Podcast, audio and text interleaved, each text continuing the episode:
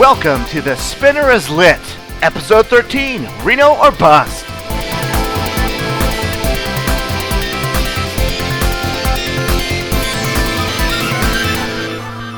Welcome to the Spinner is Lit Pinball Podcast, Episode 13. I'm your host, Spencer Klingen, and with me is my wonderful co-host, Seth Holder. Hey, everybody. And tonight, our very special guest from Reno, Nevada, and one of the founders of the Reno Pinball League, Mark Scoff. Mark, welcome to the show. Thank you so much for having me on the show. This is awesome. It's been a long time coming. We've been wanting to have you on for some time, so it's good to finally all get together, and the planets aligned and our schedules got all dialed in, and we're ready to have some fun tonight and talk about pinball.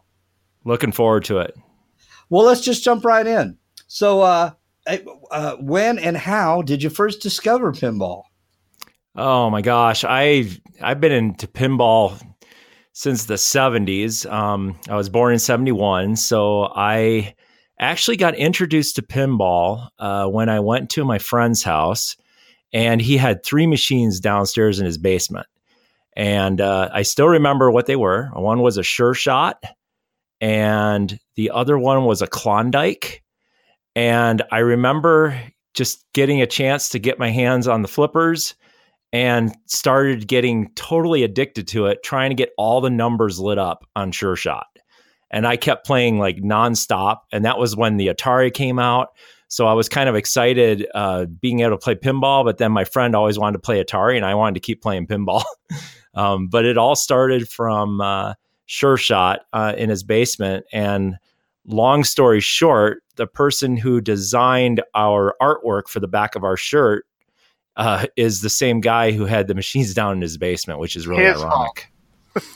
That's his fault. But that's such an awesome story, because in the 70s like that, you didn't hear about a lot of pinball collectors. You went out on location and played pinball.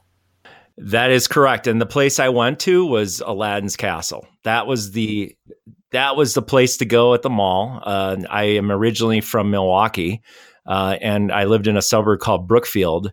And in Brookfield, I had a place called Brookfield Square, and they had an Aladdin's Castle there. And the first pinball machine I ever played as far as on location was Haunted House. And that game frustrated the heck out of me. And that's when I kind of looked at video games when they started coming about. But now I love that game. But before, oh my gosh, it was so frustrating, even trying to get used to it when I went in the basement. But it was still cool. And to see the ball flinging around and having it go down at the bottom and having the flippers kind of like a mirror design. So it looked like they were like reversed.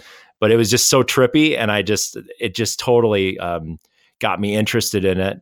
And from there on, I just loved pinball from that day on. But yeah, it was pretty much in the mid 70s when I really got into it, and it was thanks to my friend. He had it in his basement, and we played the old jukebox. We played Billy Joel and Queen. Oh, man, and don't get started on Billy Joel. Practical people, stop listening to this show. Well, just this episode, but now he's a good guy. So, and we got our Practical Steve shout out. So yeah. Done. Yeah. Done. Well, Klondike is the one that has the reels in the middle, right at the top of the playfield. That's a kind of a cool EM. I have played it recently and really liked it. Yeah, it's kind of like a slot machine. Yeah, exactly. And then it's really cool. I don't know if I've ever played one yet. Hopefully somebody will bring one to the Golden State Pinball Festival. Coming May 18th through the 20th at the Lodi Great Festival grounds. And super excited about it. It's going to be the best show ever in the West. That's it. It is going to be beyond epic. Oh, I can't wait. I'm like counting the days. I love it when Spencer puts on Pinside how many days are left until Golden State. Yeah, but it always makes me nervous when he goes quiet for a couple days, because then I'm like, okay, is he in the hospital? What's going on? Daily update. And we've never talked about that on the show, so maybe someday. But I'm doing great, man. And right now I'm working on quitting smoking. Been juicing, like Jacqueline Lane, not like Barry Bonds. I was gonna say, what kind of steroids you on, bro? No, you know, just all natural fruit juices. Get my morning started. Rusty makes me a nice, makes both of us a nice fresh juice, you know, with spinach and carrots and oranges or pineapple and like that. Just, you know, V8 without all the garbage, you know? So I hear you. Yeah. So, all right. So the next question. Okay. Well, you started a league in Reno, Mark. You know, just tell us about it. How did it all come about? Oh, wow. It was something that we talked about for a very long time. I got to give shout outs to Michael Huntsman. He's the one that started this whole pinball craze in Reno, getting people to come over to his house. And he had this one location that was awesome called Shabby Boutique. And in the back, he had like 15 pinball machines of all different kinds, from DMD or from EMs all the way up to DMDs. And I got introduced to him when I was at Pinagogo. So I met all my pinball friends at Pinagogo. And I got their numbers and I said, hey, you know what? I'd like to contact you when we're back in Reno so we can get together. And the first year it didn't happen. There was nothing really going on. And I remember when I talked to Michael, he was like, you know, I really want to start an arcade. I really want to get an arcade going in Reno. I'm like, okay, that sounds great. But, you know, when is that going to happen? And he's like, well, it hasn't gotten there yet. I'm still getting my machines all fixed up and everything. Well, eventually that time came and his friend had a consignment or antique shop that was in the front, and he gave the space in the back to rent out to be able to have his machines. So they had kind of a little partnership. And what was really cool is there was all this stuff in the back. So what I did is I went in there and helped him clean it up and get everything all situated so we could start moving the machines in. And from that point forward, we moved in about 14 or 15 of his machines. And it was awesome. We went there, like, we had tournaments every other 2 weeks, and it was just for fun, nothing to IFBA or anything like that. Just, you know, just to get a community to build. And then after that was done, we had an opportunity to invite more people. And I found out there's a lot more people than I knew that are interested in pinball in Reno. So that's kind of how it started. And then we always talked about starting a league. And it really couldn't happen yet because, unfortunately, the place shut down and Mike had to move his machines out. So then he moved them into local bars. But the problem was that there was smoking in the bars, and most people don't like to play pinball with smoke, and it's not good for the machines, et cetera, et cetera. So we decided that we just are not ready for it yet.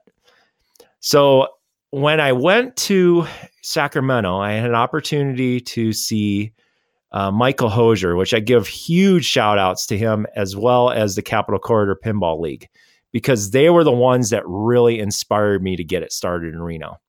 I talked to Michael, I don't know, hours upon hours, asking him, what's the best format? What do you think I should do? I talked to somebody from Wonderspiel in Las Vegas, Joe. And he was giving me pointers on what format they use. And then I also talked to somebody who I met in Orlando, who also has a great place called the Pinball Lounge in Oviedo, Florida. And he gave me suggestions.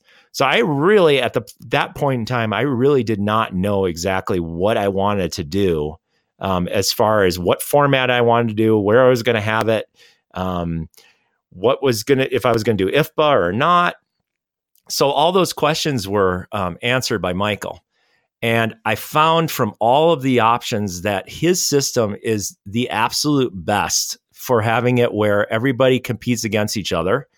But it does give you a chance to catch up with the points. If you have a bad week, you can still have an opportunity to get further in the rankings if you play well that next week. And I love that. And it really makes that competitive nature fun. But at the same time, it really helps you as a pinball player improve. So that's how it kind of started off. And then I can go into more detail on exactly the whole process that went through it. But that was like the inspiration. It's like, I had the best time ever when I was invited as a guest to go to Michael's league that he had around Halloween, where he had a costume party. And I was there and I just felt like home. And I'm like, I want to have this feeling here in Reno. So that's why I started a league. Yeah, no, and that's, you know, I play in the Capitol Corridor Pinball League. It's really funny because Michael lives 15, 20 minutes straight up Highway 50 from me. But on his league nights is my boys' trail life night. So I play the Lodi side, which we met up there and played at Adams before, because that's Thursday. And, you know, it's like a family reunion almost. You know, my wife and I still look forward to every other Thursday because we get to see – and Michael also plays in that league, in that side. He plays in both sides, and a few other people do as well. But it's just a gathering, the tribe sort of. And it's still about pinball, but it's just about seeing your friends again, you know, just hanging out. It's a family reunion. That's the best way to look at it. It really is, you know. Yeah. And it's just a wonderful experience. Yeah.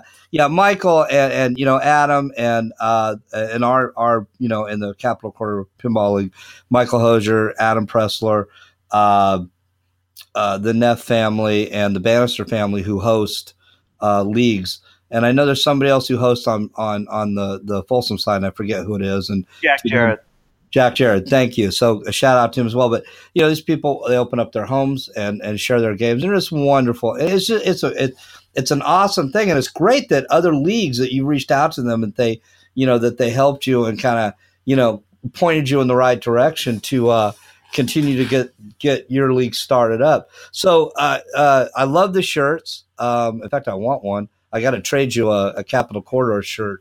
And I do also play like at the tournaments Michael puts on, because those are usually on weekends, so I can make those. So.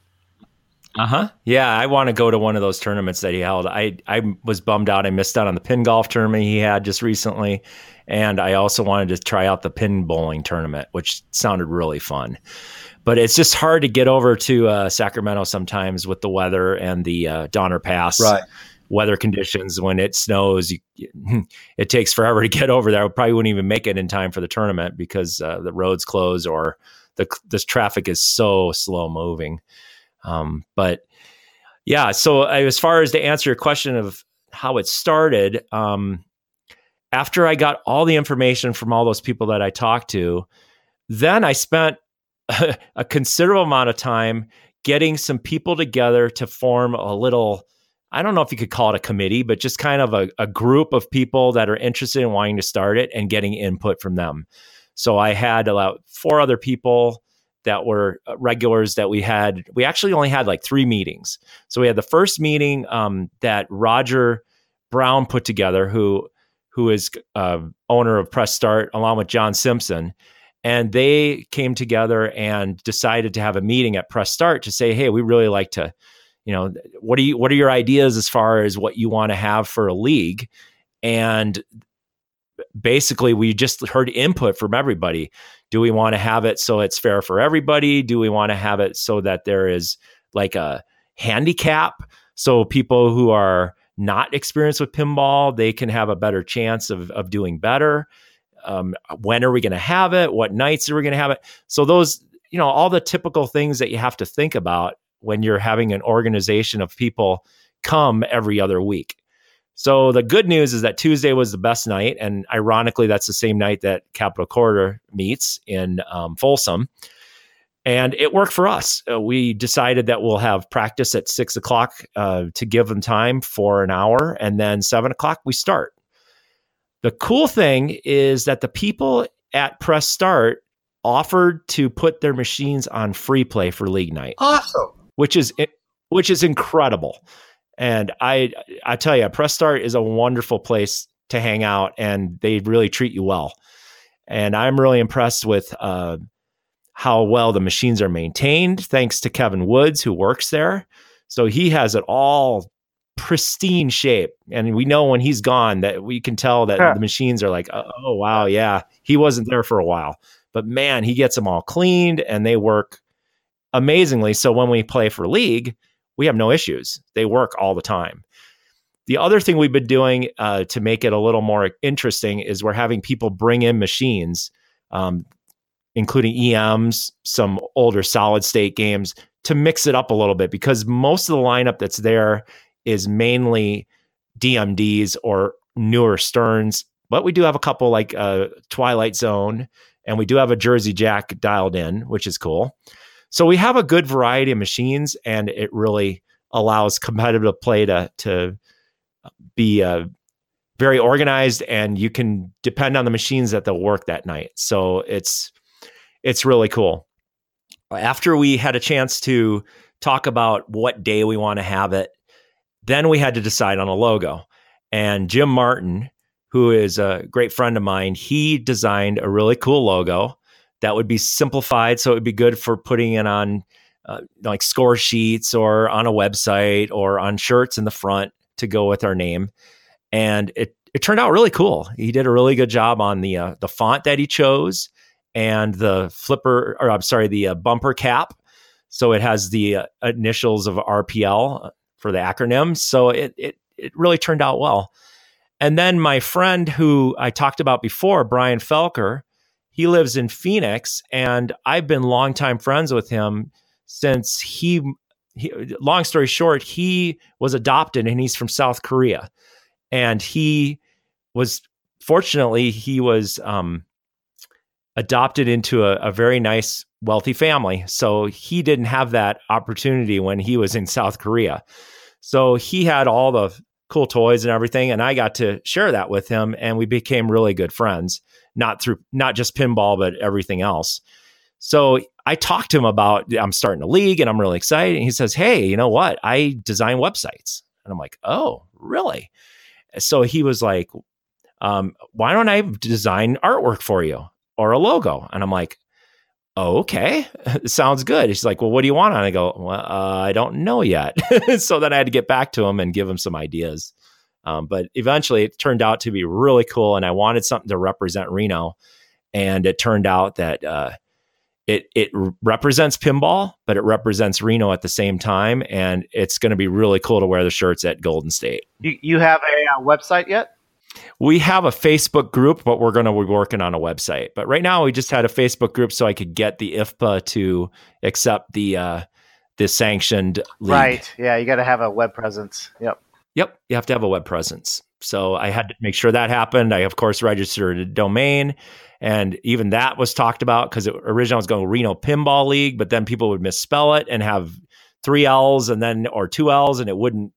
So we shortened it to RenoPinLeague.com. And that was much easier to remember and type in. Oh, yeah. Well, you know, I think the part of the story that's really cool is a childhood friend, you know, goes full circle that helped introduce you to pinball is now designing your website. Yeah, he's not designed the website, but he designed the artwork for the back of the shirt. So now we have something else really cool, and that I can tell you in a story later on. Cool. But it's very cool. I mean, I could say it in the show, but it'll fit when we talk about the design. Okay, cool. Now you wrote the Spinner is Lit Pinball Podcast theme song. And thank you. It is awesome, and we love it. And you know, we've got good response about it. And I want to tell the listeners that you just popped in with a I think a text or an email one day and said, "Hey man, I wrote you a theme song. Let me send it to you if you want to use it." And I was like, "Wow!" And it was unsolicited. You were just like, "Here you go," you know. So thank you again. How did you do that? I mean, what was the process? So. It's interesting because I had that song before, but I never had any good use for it. I'm an educator, so I was a teacher at the time over at a charter school, and I created a song for the robotics club. We have a robotics club at the end, and we wanted to have like a theme song that went with it, but it just didn't go any further, except it was just kind of a quick scratch track, and I was like, oh, this sounds really cool. And what I was inspired by is, if you're familiar with the NXT Lego robots, they make like a whirring sound when they spin their gears. And that whirring sound inspired me to sample it and then write music over it. So then I just kind of had it on the back burner and I'm like, okay, I'm not going to use this for anything. So I listened to it one time and I go, you know what? This would make really good music for an energetic theme for the Spinner is Lit. Cause I'm thinking, of course, the spinner spinning and making that fast music. So I was like, that sounds really frantic and perfect for a spinner. So then I was like, well, let me modify this and change it a little bit. So I fixed up some of I changed the tracks, cleaned them up a little bit, changed instruments, and sequenced it a little longer than I would have had it before. And I did it just by using my keyboard and MIDI and using Logic Studio to put it all together. But then when I heard it on the show, it was like, oh my gosh, this sounds perfect. And I spent probably hours trying to find the right sound for a spinner to make it sound like it was spinning. It's a perfect integration. It is. It's absolutely perfect. I mean, it just fits the show and it fits the theme. It's absolutely perfect. Oh, thank you. I appreciate you using it. And this is the first time I've ever made my music public, having them use something for another purpose. So thank you. My pleasure, man. We're just glad, we're glad to have it. Which kind of leads into the next question. Now, you're a teacher by trade. So that's how you earn a living. But yes. Then, so music is a hobby. Yeah. Music is something I do on the side. I always started doing it when I was in, college. I started really getting into it because that was when the synthesizers that came out had workstations built in. So the Korg M1 was a classic synthesizer from the 90s, and it had a built-in sequencer. So it was like, oh my gosh, this is a band in the box right in my keyboard. So I purchased the other one. Actually, my stepfather did, and it was kind of a gift to me to help with my hobby. And it was a Korg T2, which is kind of cool, T2, but it basically did the same thing, but it had a little more advanced sound architecture in it. And I wrote a lot of my songs using that in the sequencer before they had the band in the box mixing boards, which were with the hard drives. And then they went to ADAT recorders, and then they went to hard disk recording, or in this case, the digital audio workstation within the computer, with GarageBand and everything else. And that was when it really took off. But I'm still a little behind in that because that's not what I grew up with. Well, you know what? What you're using works because it sounds great. And we just, I like when I first put it out there before I even put it on the show, or Seth and I did, we put it out to our group, the Capitol Corridor Pinball League, and said, listen to this. What do you think of this? And everybody was just blown away. They're like, that fits it perfect. It's awesome. That is so cool. Oh, yeah. Cool. So right away, we got really positive feedback, and that's just continued on, since we've been using it for the last few episodes. So, but you're not just, you didn't just do that. Well, you did that, but you are currently working on music for a homebrew pinball machine? I am working on tracks to go with a homebrew pinball machine here right in Reno. And the person who is creating, his name is Jim Martin. And he and I met at a party, believe it or not. It was a pinball pool party over at Rick Bartlett's house. And you know who Rick Bartlett is.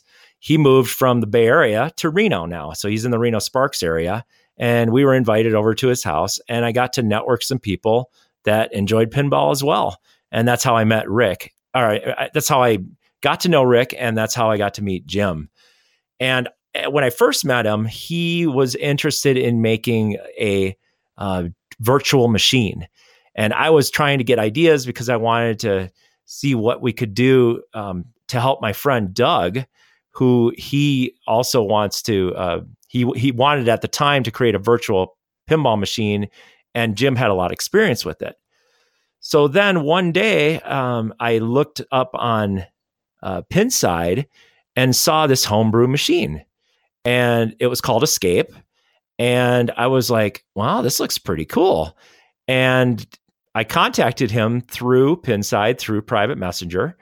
And I said, hey, I just want to know you. I really like your machine. That's really cool. What do you think of this track? Would this fit with your pinball machine?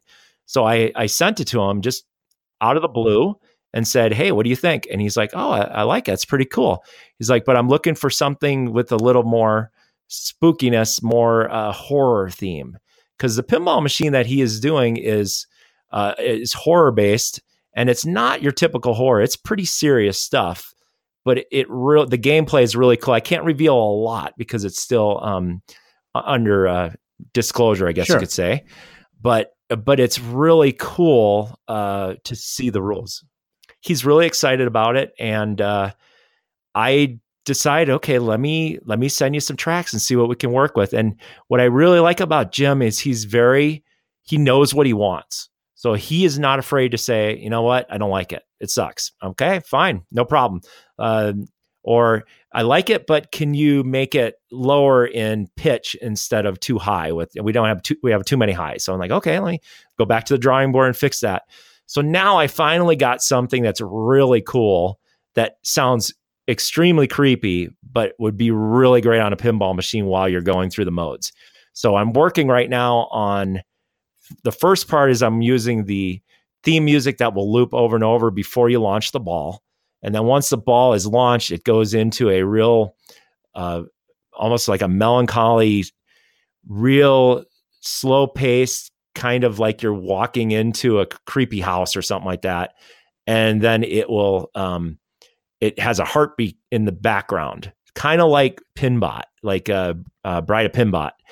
And it kind of goes throughout the soundtrack, and it has these really cool synthesized sounds that like sound like clashing metal. It's very cool. So I kind of went with that. And then I just said, well, what do you want me to do to go to the other modes? And he's like, well, I need something maybe, you know, to go a little faster or add a little more layering to the music. So I just kind of used that same weird key. I don't even know what key it's in, to be honest with you.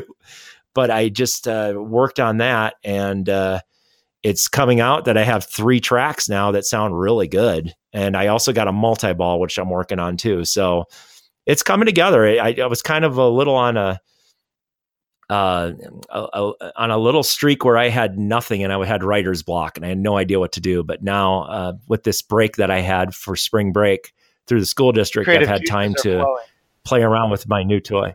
Yeah. I had a time to play around with it and get things going. So now I need to really see it in action so I can really get inspired by what other music to write. But it's cool because each mode will have different music. Oh, cool. So is this something we might have a chance to see in the near future at a pinball show close to us? Absolutely. The goal is to have that displayed in a Whitewood by next Golden State Pinball Festival. Nice. It's very close to done as far as the mechanics go and everything. And he does have it posted on his website, on YouTube, he has it. And he also has it on Pinside. So if people want to look at it, they can look of, I think it's Jim56, if I'm not mistaken, is his handle. And you can go in there and search for it. And he has pictures of his Whitewood and his ramps and all his other mechanics. But he's still got some cool mechs that he's putting in there that are going to make it very unique among other pinball machines. So I would consider Jim as a really good pinball designer.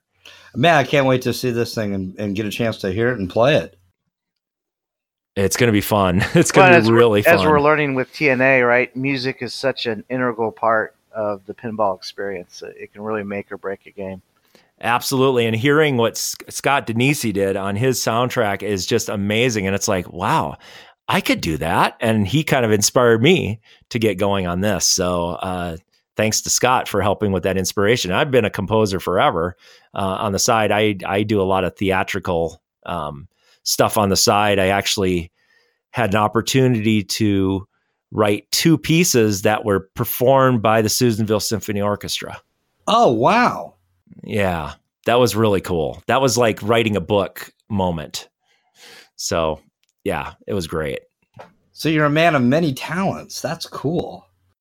Yeah, I guess I am. Whatever I can, but my wife always has a great saying. She says it's all or nothing for you. And it's so true. That's probably what I'm going to put on my gravestone is all or nothing. I love that when she said that. And I love that too. I love passionate people, you know, and we got paid a really nice compliment on Pinside. Somebody was asking about what podcast to listen to. It was a thread, and I went through and read it.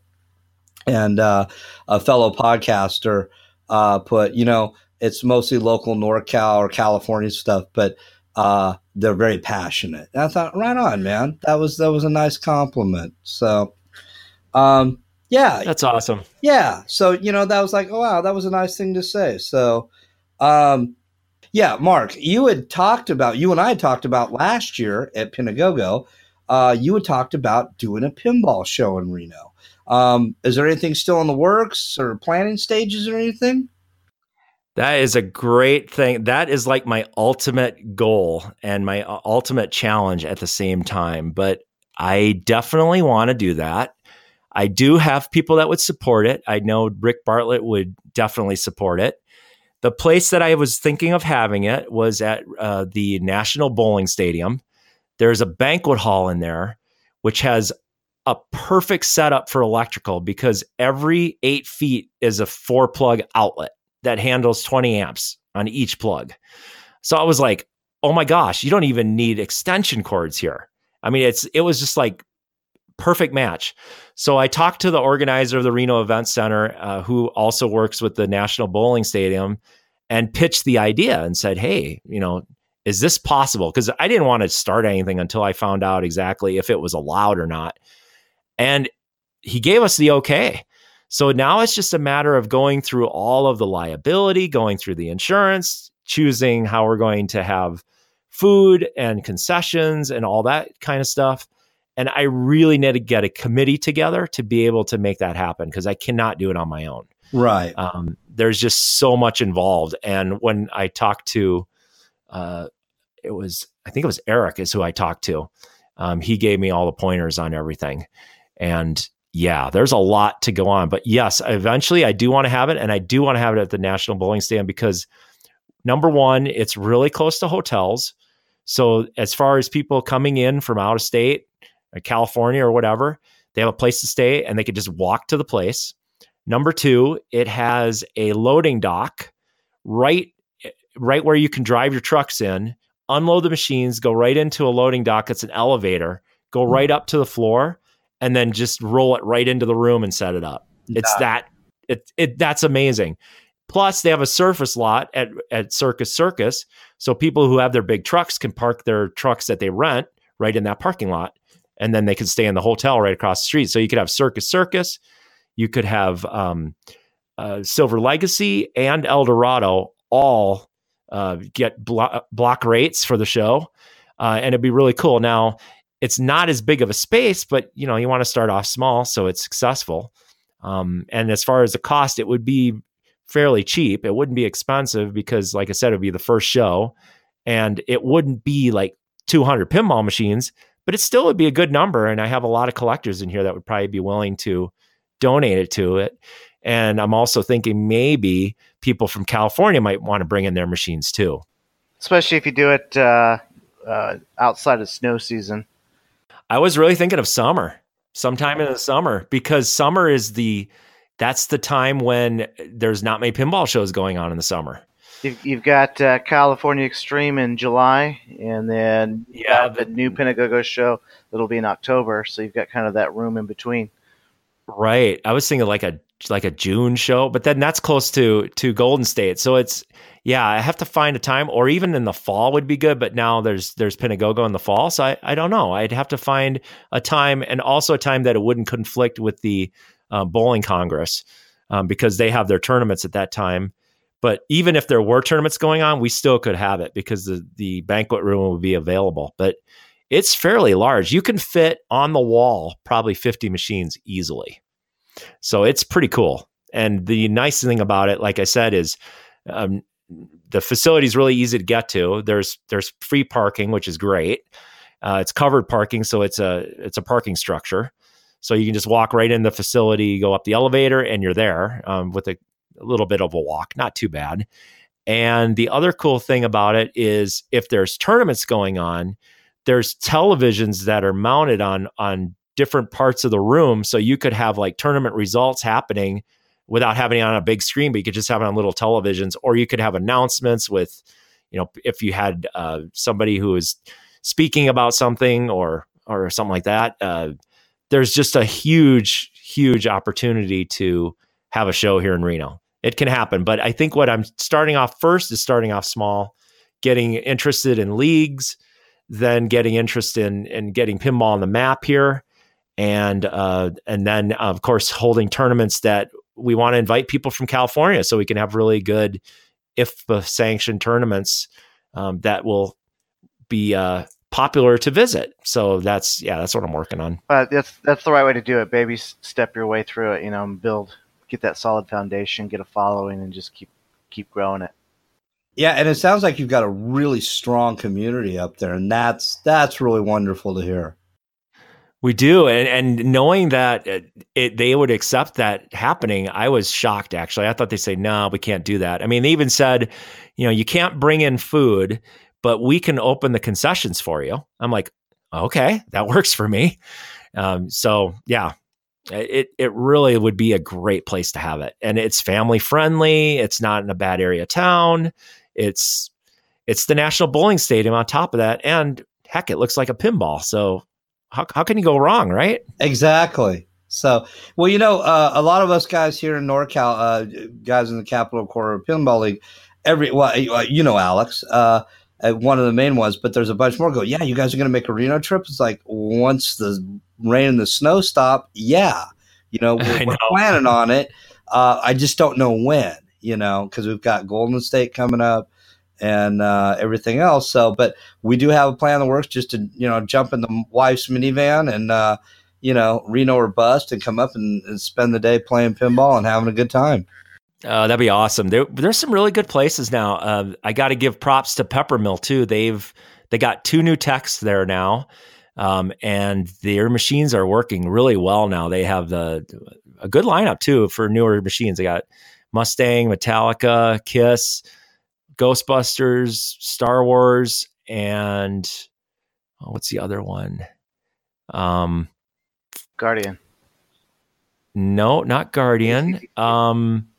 ACDC Pro. Oh, nice. That's a good lineup. Yeah, it's a good lineup. So, and they work really well because they got somebody that is passionate, once again, about keeping them in good condition. So yeah, Peppermill is a good place to go now too. And Press Start, of course, is fantastic. And then there's some really great bars around here that have a great collection, thanks to Michael Huntsman. One is called Jub Jubs, and the other place is called Hideout Lounge. So those are great places to play as well. What we'll have to do is do the pinball crawl, and then last time I was in Reno with my family, last October, we did the Peppermill, for the world famous Peppermill buffet. So, oh yeah, absolutely. And a pinball crawl is another idea that would be really fun.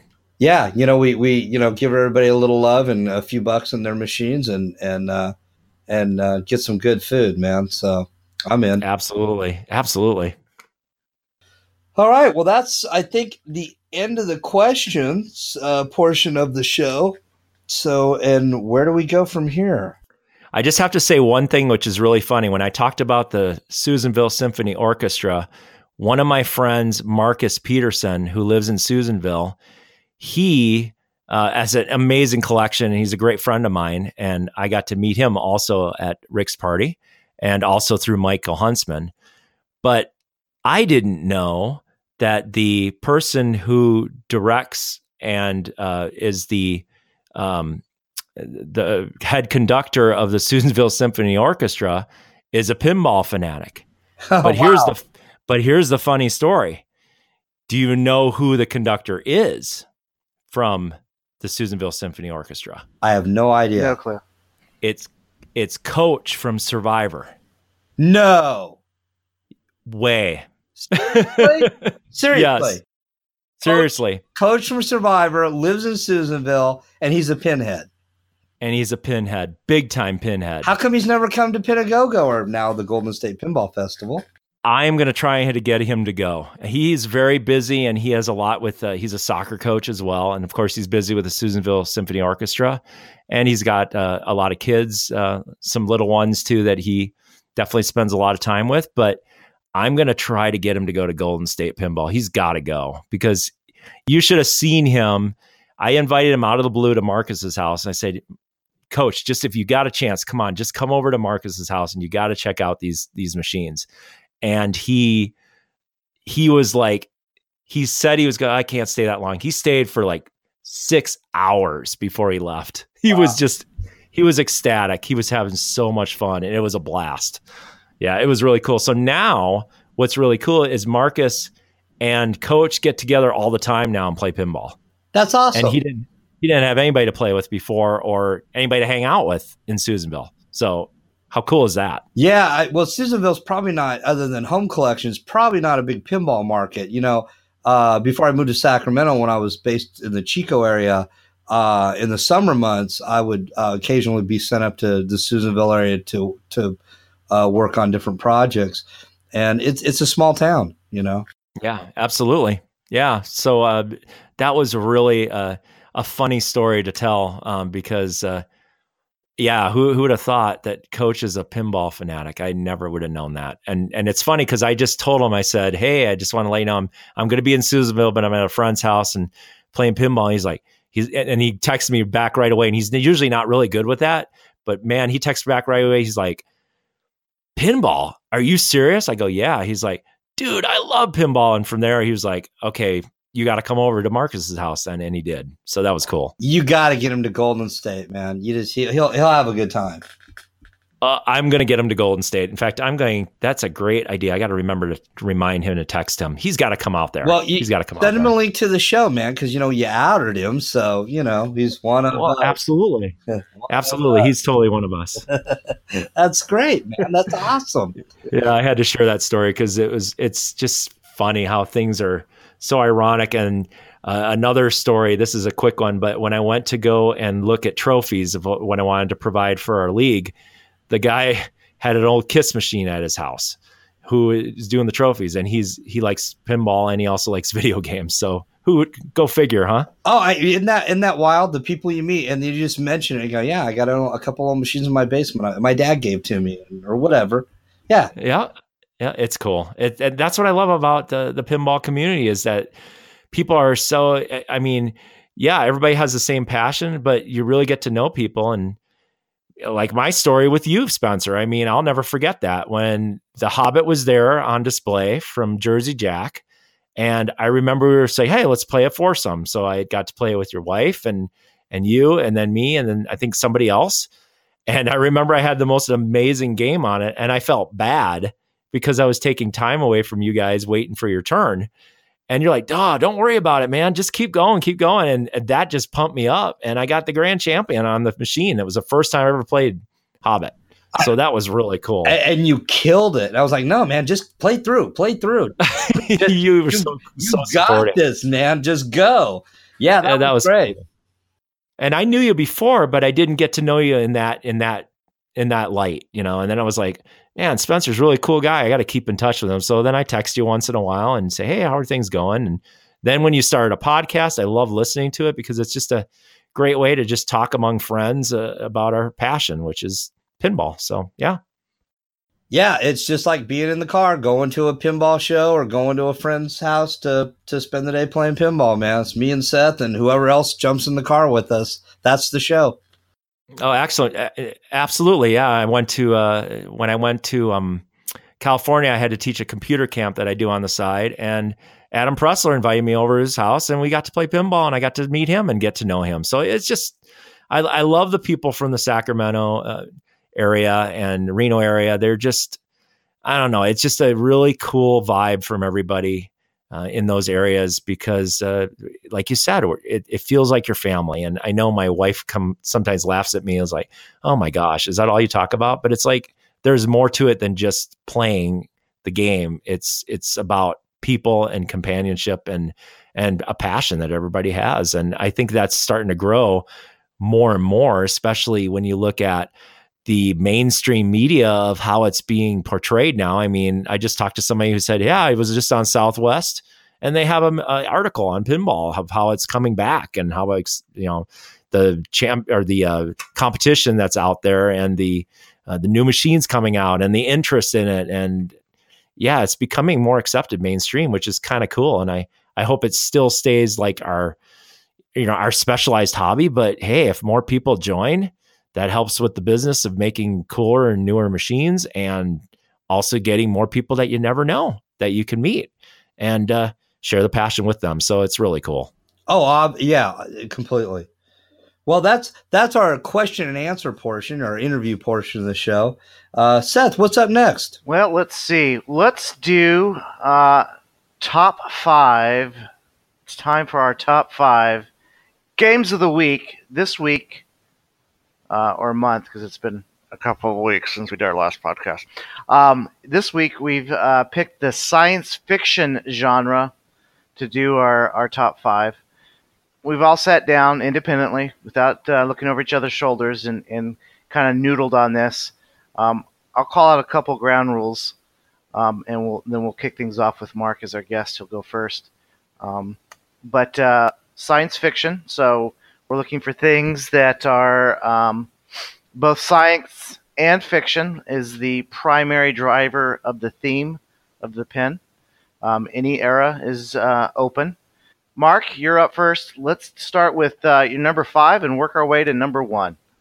Okay, we're just doing one at a time, right? And then we're just discussing each one? Okay, so first of all, this was a really, really difficult one to try to alienate things that I was like, oh man, I wish I could put that in there. But I was category. It's a huge category. Oh my gosh, it was so hard. But my fifth pick that I chose that I still think is a great machine has to be Star Trek Next Gen. Oh, that is just a great show, a great pinball machine because it has the two shooters on the side. It's got great modes on it. And the theme is really cool. The music is great. I love the three different mini wizard modes you can get to. And the points are really strategic depending on what you want to do. It's just a great, great wide body game. I couldn't agree more. So my fourth pick is T2. I like that one because of the fast flowing game. Of course, it is a classic Steve Ritchie. That's funny. There's two Steve Ritchies in a row, but I really like T2 because there's nothing more fun than having that gun try to shoot a target. That's just fun. And the other cool thing is the ramps, and that lock mechanism is really fun with the rule set where you have to have it get the multi-ball going. Then you have to shoot it in again to get it to go. And of course you can't miss out on Arnold using the call outs. Right. So it's a great game. Great. And it's one I've grown up with. Yeah, it's a great one. And the basis of almost every flow game since then. Yeah, pretty much. That is kind of the template, as you can say, for Steve Ritchie games from that point forward. Correct. My third pick is a one I hold true to myself, and that has to be the machine Bride of Pinbot. That game is... I used to respect you a lot, but okay. That game is so addictive because it's trying to finish that face and trying to get that billionaire shot. I don't know. There's something about it. I just love it when it goes into that mode where it all of a sudden the lights just blink to the heartbeat, and... It's a challenging game. It's a really challenging game. And it's the one I always played at Calneva when it was there. I played it every chance I could get when I was visiting my mom up in Tahoe. So yeah, that is a really good one. For the number two, has to be Twilight Zone. Twilight Zone is an amazing game because of course, the Magna Flippers, which is great. The theming is awesome. Trying to finish all of the door panels is not easy to do and a real challenge, but man, when you get lost in the zone, that is the best, feeling to get that lost in the zone and get major points for it. The one we have at Press Start is brutal, and it's one we hate the most when we play it in Lee because it's just not friendly whatsoever. Plays great, but it's just so difficult. But I just like that wide body feel and the ramps to be able to start shoot into the piano and also into the slot machine and having that pattern go through it. Just a great game. And my last one for number one is Attack from Mars. There's something about that game. I know they've had a remake of it. I know I played the original. There's one at Calneva that's kind of beat up, but it still plays pretty well. There's just something about that game with the flow and having to make choices when you play it. You're kind of like, well, first, do I just want to get all the saucers and destroy all the or save all the cities?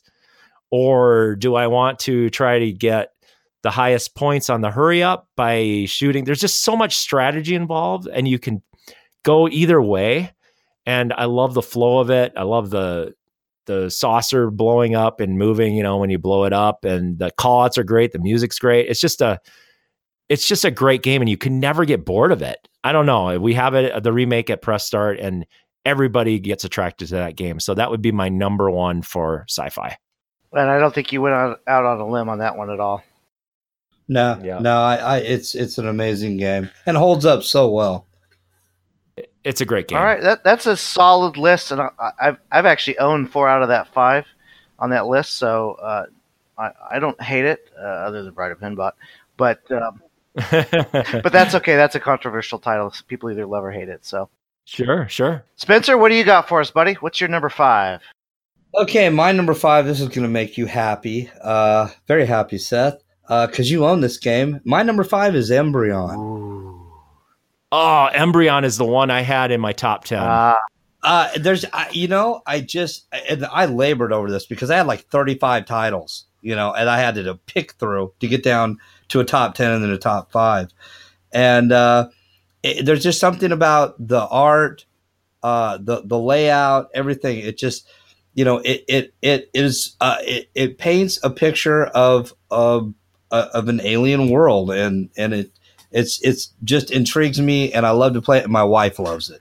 So great early solid state wide body game with just a ton of really easy and ton of really hard shots. Number 4, Star Trek: The Next Generation. You know, Mark, you pretty much hit most of it. I know Seth has owned the game. He's a huge Star Trek fan. One of the things I think is most amazing about that game, beyond all the other aspects that we've kind of gone over, is that they had the actual character voices for 8, 9 characters in that game doing call outs. So true. That's true. They had the original actors. Yeah. And nobody's done anything close to that, I don't think, since Adam's then. Family is the closest in terms of voice actors, I think. But okay. I agree with you. My number 3 is Attack from Mars. It just captures the essence of all those great old, for me, those great old B movies, like all the Ray Harryhausen films or George Powell films of the 50s and 60s, you know, Earth versus the Flying Saucers and, you know, War of the Worlds. And, you know, and it captures that with humor. And, you said, you know, the flow on that's amazing. The shots, you know, just the gizmos, the toys, everything about that is the total package. And it stands the test of time in the fact that it's been remade and it's selling well. My number 2, this should be an easy one, Seth, TX Sector. Unlicensed original theme. Well, you know, so it's Attack from Mars and Embryon, but the music in that makes the game. Best music ever. Yeah, and a pinball machine. Agreed. But, you know, beyond that, I mean, it's just got really unique features, you know, with, you know, the teleporting ball and the scoring and, you know, just everything about that game. That's a game that you want to just sit in a dark room by yourself, no light at all except that game, and just play it all night. And my number 1, which may create some controversy, I don't know. My number 1 is Pinbot. Pinbot. Okay, because you picked Bride of Pinbot. The music on that also amazing, fits the theme incredibly well. You know, the artwork is just captivating. Everything about that game is just, you know, it looks deceptively simple, but it is more complex than it actually looks, and it's a great shooter game. You know, you got to be on everything because if you don't make your shots, it's very punishing. But it has that, I got to play this again, you know? So Pinbot's my number 1. Those targets are fun to shoot, to complete them, to open the visor. I have to agree with you on that. Yeah, that is a fun game. All right, Seth. Wow, Spencer, that's probably the best top 5 you've ever done with me. I just feel like you've really grown as a person. Thank you. I'm juicing, so, you know. So I'll go top 5 as well, five through one, and then we'll each take a turn at throwing out a title or two for our honorable mentions. Okay. I wanted to be untainted with our lists first. Number 5. All right. I'm a huge fan of System 9 games. I've owned all of them or babysat them for long periods of time. Number 5 is Space Shuttle. That's the game that got me to want to own pinball machines, that childhood memory of playing on location.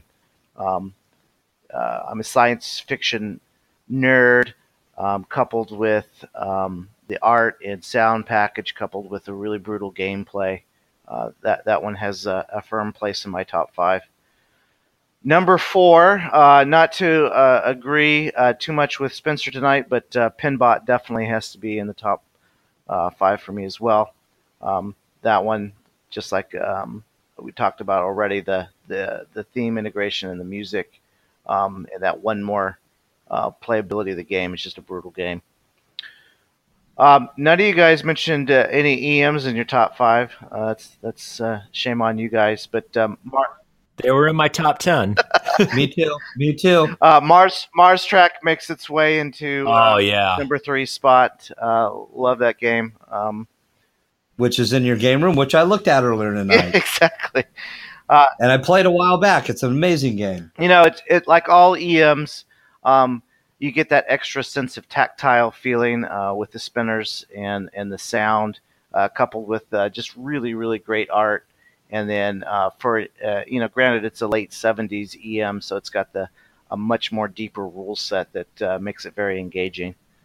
And there's a lot of dials on it, right? On the score reel, from what I remember. Is that correct? It has a fake zero in the zero spot, so it makes it look like it's a 7-digit score. Oh, okay. That's a great game. Michael Huntsman has that too. Mars Trek. Yeah, that's a great game. I've been drooling over his for years. Yep. Obviously, he will never sell that game. So. Nope. No, he won't. I keep trying. So I had to go take matters in my own hands. Number 2, no surprise here either. Embryon is the quintessential early 80s game for me in terms of brutal gameplay, perfect sound package. I think it's probably the best sound package of the early 80s games, where you get a lot of beep, bop, boop type games. This game has a really good soundtrack and good special effects for its era. And the artwork is amazing. Yeah. The artwork is incredible on that game.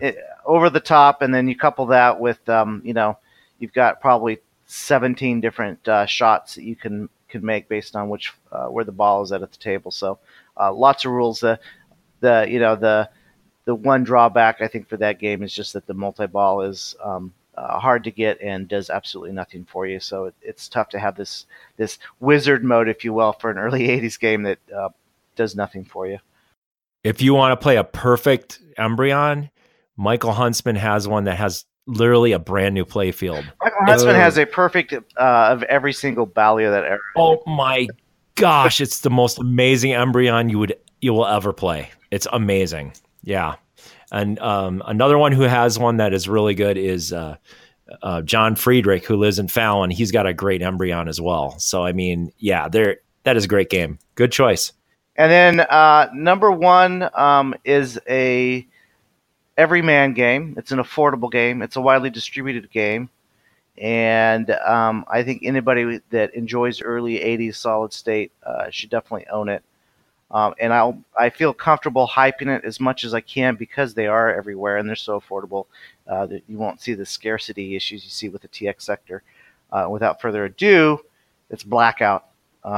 Oh, yeah. Good one. You got that early 80s... voice call-outs, that I think are super attractive to me. It's got the great art, and it's just a brutal game. It's not even a multi-ball game, with the drops and trying to get the machine to tell you blackout orbit complete. All the great little call-outs that it can do. That's my number 1 game. That's probably the number 1 game that I play in my house right now. So it's. Maybe 5 years from now, I'll have a different top 5, but for right now, Blackout's at the top for me. And the best spinner rip sound, I think, in all of pinball. Agree. and especially that Blackout when all the lights go out and stuff. Yeah. And you have to finish that. That's so cool. Yeah, Michael or Marcus has that in Susanville. He's got a blackout, and it's a fun game. Super fun. So, yep. Mark, tell me, give me an honorable mention, something you haven't heard tonight that you would think could potentially be in the top five. Okay, honorable mention. I think it's a really cool game and it's fun to play. Is Flight 2000 by Stern? Yeah, that's a good one. Good choice. Brutal to get to the multi-ball. Brutal, but man, is it fun to get to multi-ball. And then when those balls shoot out, you know, one by one, and you hear that. Yeah, it's just cool, just so cool. Yeah, that's a really good one. Spencer, what do you got? I love the spinner shot. And the spinner shot, the floating spinner. With the floating spinner that goes into the drop targets. Yep. And that's the way to get a lot of points, too. When I played it on Pinball Arcade on the iPad, that's what I went for, was just that spinner and hitting those drop targets. Yeah, that's me, too. Yeah. I have my number 8 pick is Starjet. Early or mid-'60s Bally game. We have a collector here in the Sacramento-ish area that owns one. The artwork is amazing. It's got spaceships that look similar to the Jetsons. Oh, yeah. But I think it might have been before Jetsons. And it's a 2- or 3-ball multi-ball game for a 60s EM, 2-player. Wow, that's cool. Yeah, so it may be on the list for Golden State Pinball Festival this year. Oh, cool! It was at Pinagogo last year, so I'll remind you, Mark. Yeah, you and I got to get together and play a game. It's a really neat game. Love to play it. Let's see. For me, you guys have covered a lot of them that I considered. I think from the modern, I only have one modern game that hasn't been mentioned that is a game that I'd like to own, but its price has gone up a little bit more than I think is worth. Johnny Mnemonic. I really love playing that. Oh, I had that one in my top 10, and then I took it off because I wasn't sure. But that is a cool game. I had that at like 16, so. Yeah, I had it at like 11. I know that's what I had. I know it's not good for tournament, not good for league play. I get the exploitation of points, blah, blah, blah, blah, blah. But just in terms of flow and anticipation, I know it's a crappy theme, but it's a fun game. I like that movie. I love all those cheesy 80s and 90s dystopian future of science fiction films. Yep. Mark, you got anything else? Yeah, I do. I can't believe none of us mentioned it, but I had it in my top 10, and that's Centaur. Oh, good choice. Apple. That's like science fiction fantasy, but that totally qualifies. That would qualify, wouldn't it? Yeah. I wasn't sure, but that is that game is so good. And knowing you can get 5 multi-ball on that older of a solid state is just, it's incredible. That's such a good game. Yeah. And going up in price rapidly. I know. And Michael has a good one there as well in his collection. Shocker. He's never getting rid of that one. But man, yeah, that's such a fun game. I love the multi-ball and the orbs and how you have to spell it in order. And the rule set is so much fun. And I love the drop target in the upper left-hand corner. Oh, yeah, the queen. It's such a tough shot. The queen, the queen shot. Yep. Those are just such a great game. And you know, the voice, you can't go wrong with that Bally voice, you know. The price point on it kills it a little bit, but yeah, price does kill it because it's a high demand machine, and boy, it's fun though. It's so ahead of its time. Agreed. Absolutely agree. And it definitely makes the mark. So yeah, absolutely. So that I couldn't go without mentioning that. That's a good one. Spencer, you got anything else? Yeah, my number 9 pick was Starship Troopers. Oh, that's a horrible one. Oh. Okay, it's cheesy and fun, and I love that, you know, the way they integrated the film. The book is always better, but they integrated the film with, you know, want to learn more, and you know, I just love that. So that was my number 9. Hey, Mark, you want to go start a podcast with me? I'm looking for a new host. Yeah. Hey, you know what? You loved my top 5. Okay, let's just go with that. So. The only one I haven't heard tonight that I would maybe put in my top 10, but I think is worth a mention, is a Data East called Laser Wars. Oh yeah, Laser Wars. You know, it's just so rare. You just never see them. You never see those. Well, I think of Laser Wars, then I immediately think of RoboCop, And I have a soft spot in my heart for RoboCop 2. But at the end of the day, the Data East kind of the way it plays, I don't know. I'm just not a huge Data East fan, I guess. But those early Data East, because those were some of the first titles that came off the line for them. There's just something that nostalgic about them for me that calls to me. And then Laser Wars just has a really interesting rule set that kind of, the only place I've played it is down in Banning because they have one set up there. And so every year that's like a must-play pin. Oh, that's cool. The I guess the other one, as far because I didn't mention any EMs, but the one I really like playing that's really fun is 2001. Oh, and yeah. That machine is kind of to my heart because that was designed in 1971 when I was born. Oh, there you go. It's your birth machine. I like it. And it has the most drop targets out of any. There you go, what, 20 drop targets. Yeah. Oh, it's so much fun to hit those. And Michael had one of those when it was over at Shabby Boutique. Oh, wow. But he doesn't have it anymore, unfortunately. But, man, was that a fun game. For an EM, that was really fun. Well, anything else, boys? I think we've about covered the top five for tonight. So that good list on everybody's part. Yeah, good list. Except my Bride of Pinbot, but I grew up with that man, one. It's a good game, and it's just like I said, it is very poor. I like it. So. It's not like you said Starship Troopers. Hey. That game is brutal. Even on the iPad, it's brutal. It is brutal. Yeah. I was playing Michael Hosier's last time I was up at his house. So, oh, really? Oh, that's cool. Yeah. Yeah, he's got one. I don't know if it's his or just somebody else's, but he had it at his house. So, wow. All right. So, up to our next. Seth, is this one on me? Yeah. New titles. So, the pinball news. What's going on in pinball? The most recent thing probably announced, the most recent thing announced, Iron Maiden is finally been released. And if they're not shipping already, I know they will be in the next couple of days because there's been videos, YouTube videos leaked out that, they've got tons of those things on the line. So it's the first game designed by multi-world champion Keith Elwin. And I love the theme because I like the band. Been a big fan for years. And the layout looks really neat. And if you played the Archer game at Pinagogo a couple years ago, his homebrew, the layout's quite similar. There are some changes. But there's been talk about the rule set that he also helped with.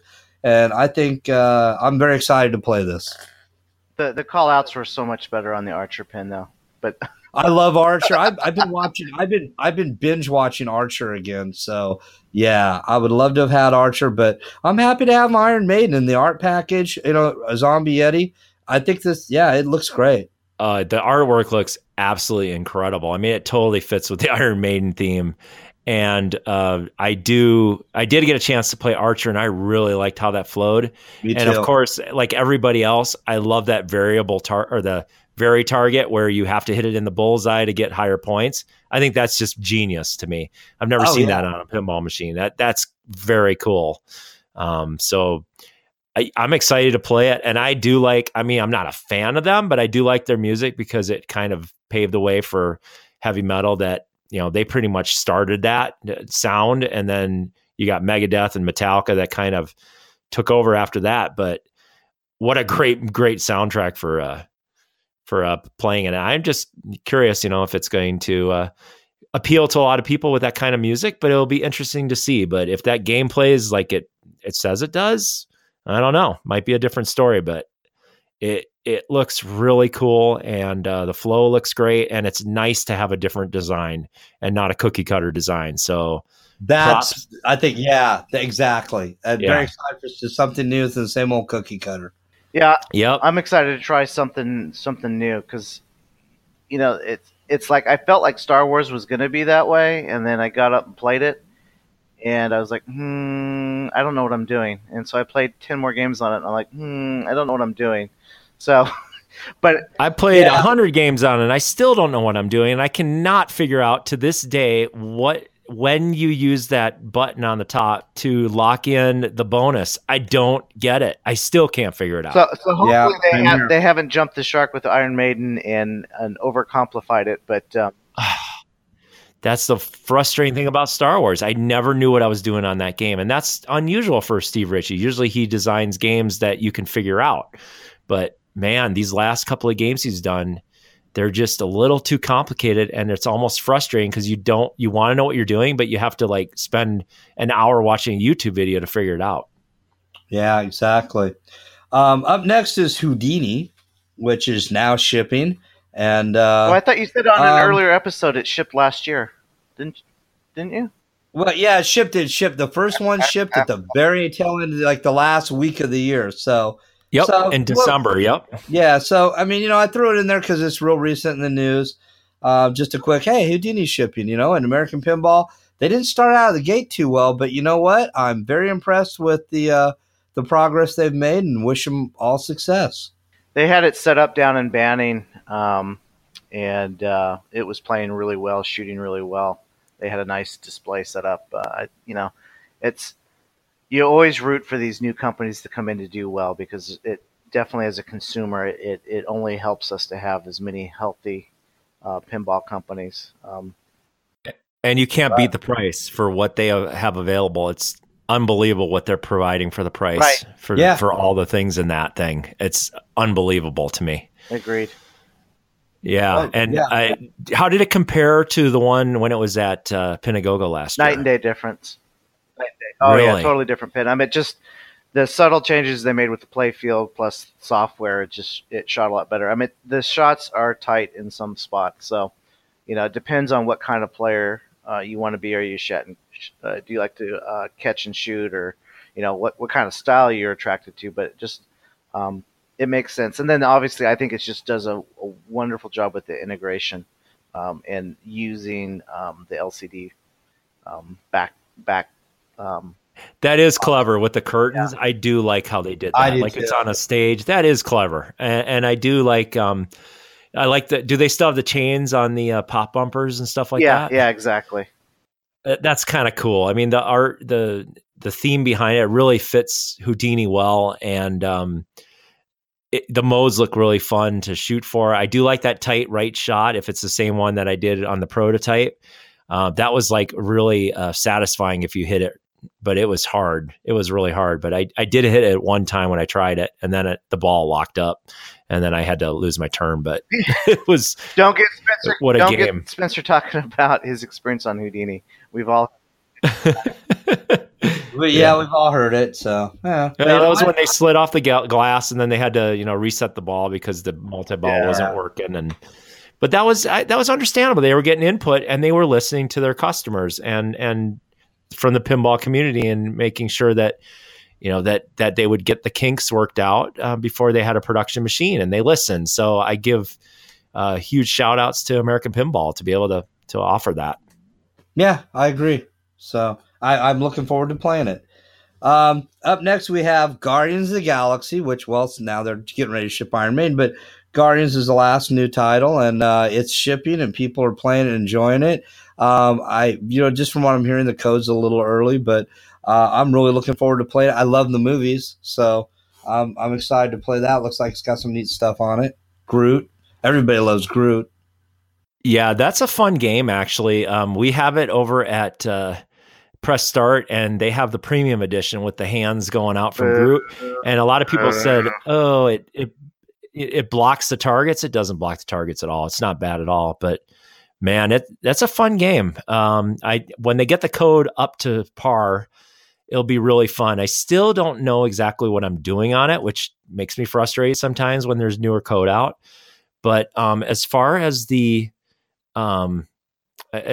what they have available with the flow in the game, it's very fast and fun, and it is fun to bash Groot, even though Groot is my favorite character in Guardians of the Galaxy. But it is fun to have those balls go flying out of the mouth, and then I'm hoping they have like a risk reward type of thing, like they do with Mustang or Aerosmith, where you can choose if you want to start 2-ball or 3-ball or 4-ball. But right now, it's just you just lock 3, and then it starts, and then you can maximize your points if you keep going into multi-balling and locking him in his mouth again as you have that go. And then you're, you know, you can get major points and have it multiply to 3 times, 4 times. And, it's a good game though. I really like it. The artwork is great. It's very colorful and, it's appealing. The talking is a little annoying. I don't know if you noticed that or not in the code update, but it seems like they chat too much while you're playing and it kind of gets a little annoying. Did you notice that? I haven't played it yet. Oh, okay. You haven't played it. Have you played it? Yeah, I played two games on the premium version down in Banning, which is not enough for me to give it a good grade. I definitely agree with almost everything you're saying other than the Groot arms. I don't feel that it wasn't a mechanical thing. It was an aesthetic thing. It just felt completely unnecessary in blocking the playfield in terms of view. Okay. But I didn't feel like, I couldn't get targets with it. But yeah, no, it did grab me immediately. It felt to me like, oh, okay, this is a little more fun than Star Wars. That was like my first, like, I just. It is more fun than Star Wars. I have to admit. Its predecessor in terms of, coming off the line. Yeah. I was like, okay, this is good, and the theme is probably, I'm more of a Marvel comic book guy than I am a Star Wars guy, because deep down I'm a Star Trek guy, and so it's hard for me to be open-minded about things that are Star Wars related. But yeah, that's understandable. Yeah, Star Wars was a kind of a disappointment. I think everybody in the pinball community kind of got disappointed with that one. I don't know. There's just something about it. I think it's just too complicated. The shots are fun. Yeah. The modes are fun. The integration's great. Like, I really feel like, in terms of grabbing you thematically wise, Star Wars does a good job. But they made one mistake, and this is what I wish they did not do, is they put X's on the insert. That tells me every time I'm thinking it's a bonus multiplier, and it's not. That's what frustrates me, is that X in the insert. I hadn't even thought about that. Now I'm going to have that problem. So yeah, I'm sorry. Yeah, me too. Okay, so moving on. This is the little pinball machine that could, man, is TNA, Total Nuclear Annihilation. This is just taking the pinball world by storm. And I have yet to play it, but I am eagerly awaiting my chance at the Golden State Pinball Festival. So it's got everything, man. The festival, I think we're going to have one in our showcase area, and we're going to have one in the tournament. So, in the tournament too, in the pin golf tournament. Oh, awesome! Yeah, because that'll go quick, unlike some other games that take like 2 hours in the pin golf tournament. If you've ever done pin golf, it can go real short or real long. Yeah, that is so true. I have not had a chance to play it yet, but my friend Jim is getting it delivered in May. Nice. So I'm really excited. Yeah, he's going to have a little unboxing party when he gets it delivered to his place, but he did order it, and I've heard nothing but good things about that game. So, well, and have you play it? Yeah, I got to play it in Banning. They had it set up in a corner, and so I probably played a half a dozen games on it over the course of the weekend. It is a 100% immediately grabs you and pulls you in. It just from, the one I had the shaker motor on it as well. So just from a tactile, light movement, throbbing bass, it just really sucks you in and has that excitement of an early 80s solid state, which is my sweet spot. But with just a fantastic light show and sound package that you don't get with the early 80s in terms of complexity. I heard the light show is something not to miss. That is just so cool. I am so psyched to play it. I can't wait. I've not had a chance to get my hands on it yet. It's just one of those machines that everybody that is going to want to buy it, and which is why it's the fast, it's not the fastest, but it's sold the most units out of any Spooky machine, and I suspect they'll continue selling it. The only thing that remains to be seen is, like with any Spooky machine, how well it holds up on route. So that's the only thing I'm concerned about. I heard some things about it, but then I've heard other people say it has really good build quality and durable parts, and it's holding up. So I don't know. Well, when you go back to their first machine, I've actually worked a little bit on their first one, and you look at the progression Each machine, they kind of get it more and more dialed in. So I got to believe, like, even by Alice Cooper time frame, we're going to see machines that are holding their own against the Sterns of the world. Which is great. Which is our next game we're going to be talking about is Alice Cooper's. Good segue, huh? Alice Cooper's Nightmare Castle. Or kitchen, yeah. You know what? Boy, you know, bless Spooky, man, because they really just they pretty much, from what everything we've heard, pretty much owned Texas Pinball Festival this year, and you know, it looks like it's got some really neat toys and gizmos, a different layout, not the same old cookie cutter. You know, left ramp, right ramp, bash toy up the middle, something different, something unique, something special. And great shot in the arm for pinball. Another one I'm really looking forward to playing. Yeah, that one really appealed to me when I saw that on the stream watching the Texas Pinball Festival. I was like, they were really cool. They were dressed up in the garb, and it would have been really cool if Alice was there. That would have been amazing. But yeah. But it was just cool. They showed the video of him, and he was playing it, and I love the artwork package. It fits perfectly. I know Alice totally approves of that, the way it looks. It's got that macabre look to it that he likes. And the modes look fun. I really like the wire forms with that brushed steel look to it. Oh, yeah. Or whatever that's called. I don't know what it's called exactly, but that looks so cool. And then the little spiral thing on the side. That is that cool looking. That's so cool. Yeah. That spiral thing or whatever on that wire form is really neat. And yeah, it looks, and they have an upper play field on it too, right? There's an upper play field. Yes. Yeah. Right. Yeah. Yeah. So that looks like that's a little more functional, a little more worthy to have in the machine. And Alice is doing the call outs, which is awesome. You don't have another voice actor doing, you actually have Alice doing. I mean, who could be a better voice actor for that kind of stuff? So, and it's really cool. Another story to kind of talk about Alice is when I went to a fundraiser with my mother, she was at a golf outing, and it was a fundraiser for, it was called the Parasol Foundation, and they give money to nonprofit organizations. And he was my mom's golf partner. Oh, no way. So I was invited to go to the banquet. And he was sitting at our table, and I got to chat with him for like an hour about stuff, about his new album coming out, and did not know he was into pinball. Yeah, I have a little bit of contact with him. I know when he came to Reno last time, I got backstage passes because my mom, believe it or not, had his number. Wow. So she lost it, which sucks now. But yeah, I actually can say I actually met Alice personally and hung out with him. He's a really cool guy. That's awesome. Yeah. So yeah, it was neat. Yeah. I'm just looking forward to, like, you know, with everything new that I haven't played yet, just looking forward to get a chance to play it and experience it because there's so much excitement. Before we get in the last one, I just want to point out something real quick that right now we have 5 companies actually shipping new pinball games. Of course, you know, we have Stern, Jersey Jack Pinball, Spooky Pinball, American Pinball, and then we have Chicago Gaming with, you know, shipping reissues of pinball, classic 90s pinball machines.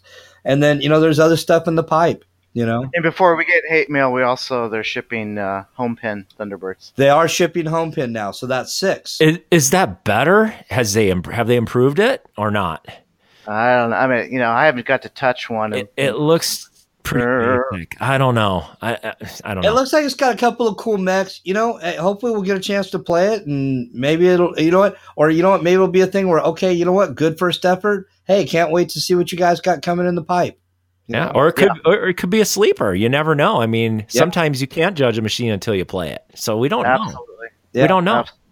So one of the cool things about Alice is that we're going to have it at the show. So that's going to be, that is just incredible. It's incredible that Spooky is coming all the way out to Lodi to represent. That's just, yeah, his first awesome. West Coast show. And, we'll have the machine there.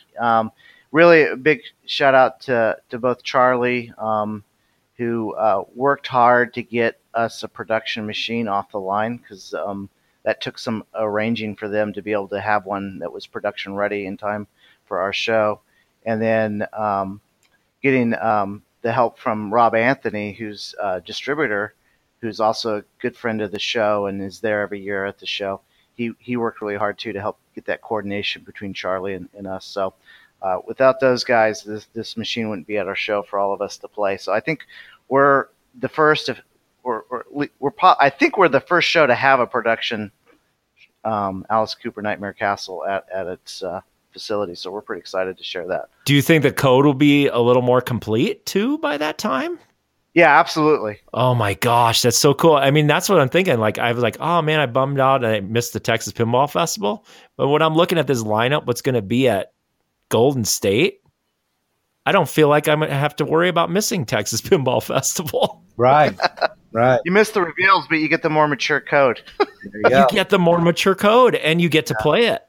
Yeah, exactly. With not 1,000. Well, who knows? There might be a lot of people coming to the show, and man, I can't wait. It's going to be awesome. Well, Seth and I are working on getting fast passes for the show this year. So I'm kidding. That's a joke. There is no fast pass. Okay.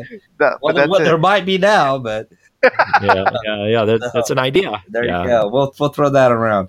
Okay, so last up is Jersey Jack's Pirates of the Caribbean. Still not shipping yet, so sometime possibly this quarter or we're in the second quarter now. So they're saying hopefully second quarter this year. So still making some tweaks to it, but the prototypes have been showing up, or the sample games been showing up to all the pinball shows, and the video footage looks really impressive. So, it's Jersey Jack, man. How can you lose, right? Yeah, how can you lose? I mean, especially the production value of just the LCD is crazy. How they can get all the licensing to be able to get those clips, and I'm hoping that it is a fun, energetic game where the modes are not too complicated. Where Hobbit was kind of like, well, I kind of know what I'm doing, but it just didn't seem like there was like excitement to get to the next mode. It was kind of like, oh, I'm just there. I'm just keeping on going. But with this Pirates of the Caribbean, having those concentric circles in the middle is really going to mess with you with the ball. It's going to be like whipped around on steroids. I got to play one, and I can tell you that those concentric circles are frustrating. They make the ball do the craziest stuff. Can't wait. I'm dying to play it for no other. Excuse me, for no other reason, just for that, because what a huge fan of Whirlwind I am. So, yeah, exactly. Yeah. And it sounds like it'd be more powerful as far as the randomness than magnets, because you can flip them. You can have them spinning in either direction at different speeds. You can have it stutter and then start up again. I mean, you could do so many different variables to really mess with that ball. Yeah, or balls if you're in multi-ball. Or balls, yeah. It's a, so it's like all the Jersey Jacks. It's a wide-body game. So walking up to it, I'm in the back of my head, I'm kind of thinking of my first experience with Hobbit, which Hobbit for me was, it felt a little barren just because of the design, minus the pop-up trap doors. But, it feels kind of wide open. This one...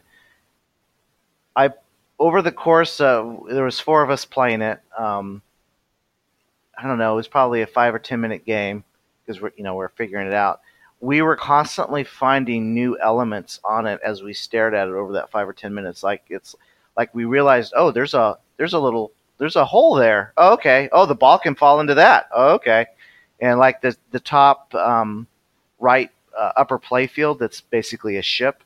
The ball can come off that ship like in 5 different locations and do something. So there's just a... Oh, wow. That is cool. I didn't know that either. There's like a ton of things that the ball can do that you can, give you a different experience. So in terms of, the Hobbit overkill in terms of like your options, I don't know. We'll see how the code ends up. But I thought... Walking up to it was a cool theme integration. The first thing you do, each player picks the character they're going to be for that ball or for that game, and they have like 30 something characters. So like all the B and C level characters in the movie series are there for you to pick. So it kind of gives you a cool personalization of your playing experience. And I do like the little LCD panel that's in the bottom where you can see, for people who are not familiar with pinball, it gives you clues of where to shoot. And I really like that. Yeah. Definitely felt like you had a little bit more help on figuring out the game. That's kind of cool. I like that, especially for people who just walk up to a machine and have no idea what they're doing. You want to have something like that, like a tutorial while you're playing. And then you're not like, well, what do I shoot next? Because, you know, what we always say is shoot for the blinking lights. That's the object. Yeah, unless Star Wars and everything's blinking, right? Yeah, and not knowing what the colors represent. That's the other frustrating thing, but we won't go on that topic. Well, you know, another interesting thing about the game is it's another first game from a new designer. And darn it if the name escapes me. But a lot of fresh new blood in pinball. And the most companies, in fact, more than we had at the peak of the 90s producing. And ironically speaking, he is from Wisconsin, the designer. Yeah. And Spooky is headquartered in Wisconsin. And hello, I'm from Wisconsin. So that's pretty cool. It must be the cheese, man. It must be the cheese. So, Seth, are you looking up who that is right now? Or yes, and IPDB doesn't have it listed. So. Oh, okay. Well, we'll send our apologies and get it right the next time. I would look it up, but I have my information for our next segment. So, well, that's a good segue. You like that? So, and you were up, sir. Okay, next up on the show is where we're going to introduce a couple of the upcoming pinball shows, hopefully one in an area near you. So today I get to cover a show that's near and dear to my heart. Yes, it's that time of year again. The Golden State Pinball Festival is coming up on May 18th through the 20th. That's a Friday, Saturday, Sunday show, full days, all 3 days. That's the weekend after Mother's Day weekend, which is when we host it every year, rain or shine. We're at a beautiful new location in Lodi, California. And the theme this year is basically celebrating our state, our Golden State, as kind of an homage to our name change that we went through since last year. And we're really excited. We've been putting the word out. We've been going to all sorts of comic book conventions, gaming conventions, working with our local radio station. So I think the turnout's going to be really spectacular this year. We have a lot of excitement building in the Stockton, Lodi area, really good participation. And so for this year, we're really kind of trying to shoot for the moon. We have 3 full days of a pinball university curriculum where you can learn everything from, how to play pinball to talking to industry insiders like David Thiel, who's a total sound guru. He's going to be there talking about pinball and sound. Ooh, that'd be something I should go to. For sure. Absolutely. It's a little bit of everything. We're going to have the world premiere of the unveiling of the homebrew project Kill Bill. We're really excited about. Those guys are coming down. Going to bring their machine. Really excited to see what that's going to be about. So lots of cool stuff going on in the Pinball University. That's going to be running all weekend. And then we're excited to have this new location where all the pins will be together in 3 connected buildings. We're going to try to outdo our pinball machine count and have more pins on display than we've ever had before. We're going to have indoor-outdoor seating for food. We have some great local vendors in the community are coming in, and we're going to have all sorts of food options. We're going to have a swap meet area, which just gets bigger and bigger every year. This year, because of the new location, it's completely covered. So whether it be raining or sun, we're going to have a nice space set up there.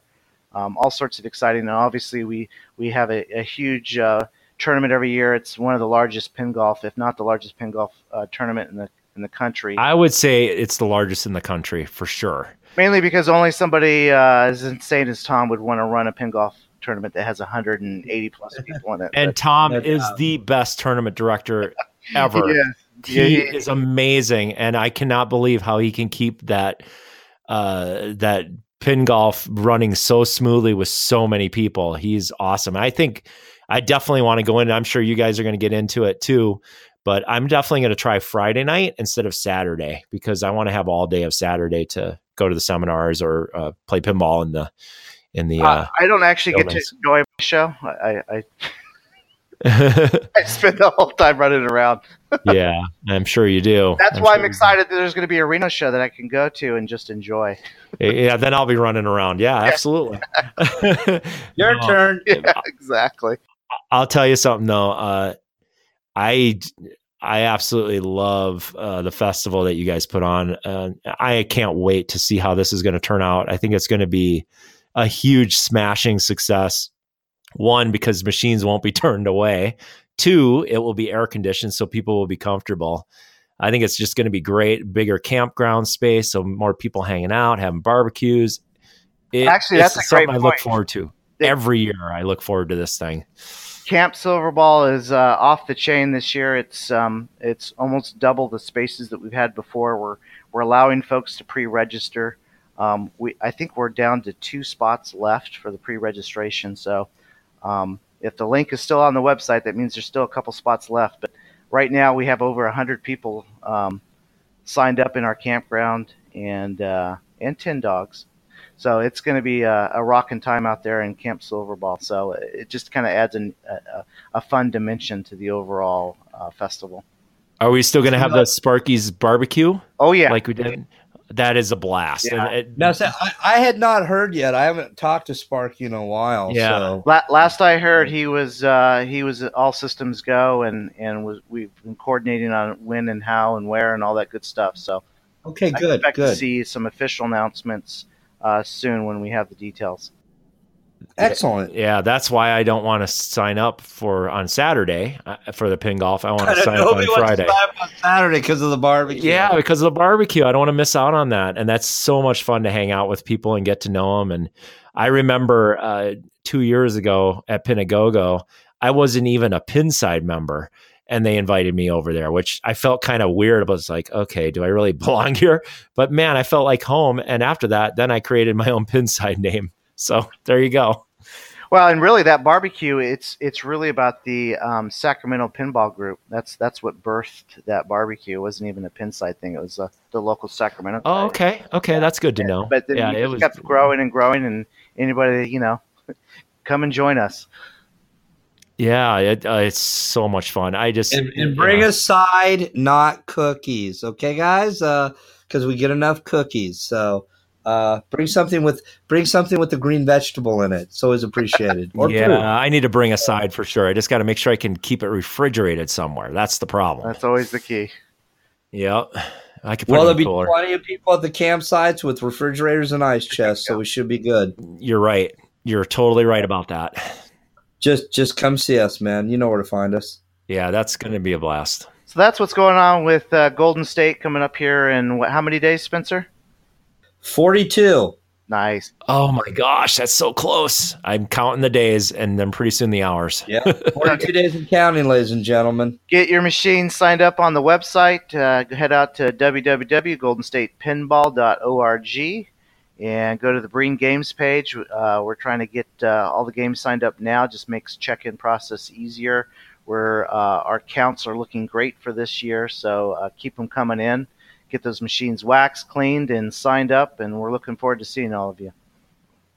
How many are we at, by the way, just out of curiosity right now? I think we're at 146 was last I saw. Wow, and that's not even – whoa. Okay, that's a lot. Yeah, we're doing good. Wow. 143. There we go. Wow. Okay, well, up next is the Midwest Gaming Classic. And that's in the Wisconsin Center in Milwaukee, Wisconsin, Mark's hometown. That's right. That's where I'm from. And one of these days I want to get to go over there. Yeah, no doubt. So that's Friday, Saturday, and Sunday, April 13th, 14th, and 15th. And, of course, that's Spooky Pinball's home show. It's close to Chicago, so all the pinball luminaries are going to be there. You know, it's both pinball and arcade games. And so if you're in the Midwest or plan on traveling to the Midwest next weekend, that's definitely a show to check out. I'd love to do that show sometime because it looks just like a fun show. They also have like board games and stuff too, and that's kind of neat. And of course, up next after that is the Northwest Pinball and Arcade Show. And that's in the Pacific Northwest. That's June 8th, 9th, and 10th. And that's in Tacoma, Washington at the Tacoma Convention Center. And of course, they are also pinball and arcade and video games. And they have a tournament, not unlike our own local show, the Golden State Pinball Festival. They're a charitable organization. And if I recall correctly, they donate proceeds to scholarships. So definitely worth checking out. Definitely worth, lending your support. So if you're in the area, June 8th through 10th, and, all the Pacific Northwest folks, California, Oregon, Washington, Nevada, Idaho, or anywhere else in America, and you're traveling there, I hear it's a great show. It's another one I'd like to attend someday. So that's what's going on with shows. So, and if you have a show and we're not talking about it, shoot us an email at thespinnerislit@gmail.com. I just don't know why you're not letting Canadians come down to the Pacific Northwest. Canadians are very welcome. Our neighbors to the north, eh? Sorry about that, guys. I I'm going to get flack for this, but I just consider Canada a suburb of the U.S. Wow. There goes 2/3 of our listening audience. Pretty much. So, I love guys from the Great White North. So, you know what, man? You guys are awesome up there. And good pinheads. So look forward to seeing some of you at the Golden State Pinball Festival.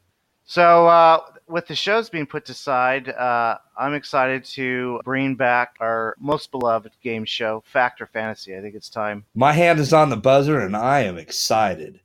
Oh, yeah. This is going to be fun. Spencer? Yes, sir. Just make me proud this time, all right? I'm really rooting for you. Yeah, you're betting on a long shot there, pal. All right. So, Fact or Fantasy, for those new to the show, I'm going to make a statement, and then I'm going to ask our guests and our beloved host to decide if the statement is fact or fantasy and defend it. Based on the response, I will award points of my choosing. At the end of this game, whoever has the most points wins. Are you gentlemen ready? Ready. Ready as ever. We'll let the guests go first. So, Mark, you're up. Question number 1. Iron Maiden will someday be the best-selling Stern music pin of all time. Fact or fantasy? I'm going to have to say fantasy just because I don't think there's that many Iron Maiden fans that would want that kind of music as part of a pinball machine, but I could be proven wrong. I just don't think it would surpass AC/DC. Spencer, Iron Maiden will someday be the best-selling Stern music pin of all time. Fact or fantasy? Fact, sir. Fact. Iron Maiden sells out 250,000-seat arenas around the world. You know, South America, Europe. I mean, they're massively huge outside of America. Just from the early look I'm getting, it's a complete game changer for Stern. As we've talked about early in the show, not the same cookie cutter layout. Designed by Keith Elwin, who's a multiple world champion with, with flow and cool gizmos and toys and mechs and shots. And he's also been working on the rule set. And from what I understand, the rule set is going to be unlike anything we've ever seen in a pinball machine. Couple that with the Jeremy Packer, a.k.a. Zombie Yeti artwork, and you have the total package. This thing is, it's a juggernaut of a pinball machine, and I haven't even played the thing yet. If it plays as good as it looks, it is going to unleash the fury. It is going to completely change the way we look at pinball. I have to say, I do agree with you on that, Spencer, that it is a game changer for Stern, and it's almost like they planned revealing it after TPF. because it kind of got all of the buzz out for everybody. And now it's like everybody's focusing on Maiden. So I don't know. I don't know what to say. The only thing is, when I've read a lot of the Pinside things, like, I hate Iron Maiden, I don't like them, blah, blah, blah. So I don't know. It's either going to be the gameplay is going to make it a winner, and the music's not going to matter. So I don't know. Well, I'll tell you what, Mark, as a little hint into, you know, winning this game, being wishy-washy is not the path to victory. Okay, got it. No, actually, you know, I was actually going to – Mark, you made a fair point. Spencer made a great point, and then he pointed out that they sell out everywhere but in the U.S., which I think then detracted from his point. So, Spencer, I was going to give you 2 points, but I'm going to – for. Well, wait a minute. I didn't say they don't sell in the U.S. I'm saying besides the U.S., everywhere else in the world. And everywhere else in the world is not where you sell pinball machines, which is what we're talking about. Okay, all right. So all I'm still giving you a point, Mark. I'm not going to give you a point because you're a little wishy-washy. A little wishy-washy. All right. Okay. Next question. The Thunderbird's price point of $49.95, granted this is in U.S. dollars, is a fair price for what you get. Fact or fantasy, Spencer? Fantasy. Too little, too late, man. If they'd have popped this thing out 5 years ago, before the LCD screens became the industry standard, I think they might have stood a chance. In spite of the fact that the theme is, although in other parts of the world is well beloved, it really just doesn't have the fan base here. And I look forward to playing it, but I just don't think it's. I just don't think at that price point. When for what that price point, you can get a Stern Pro right now, or real close, maybe a couple $100 more. Mark, the Thunderbird's price point of $49.95 USD is a fair price.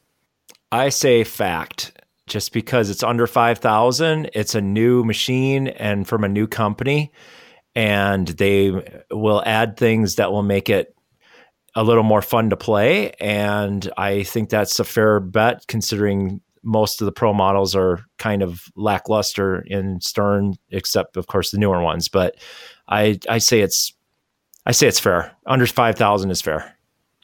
Mark, I agree with you.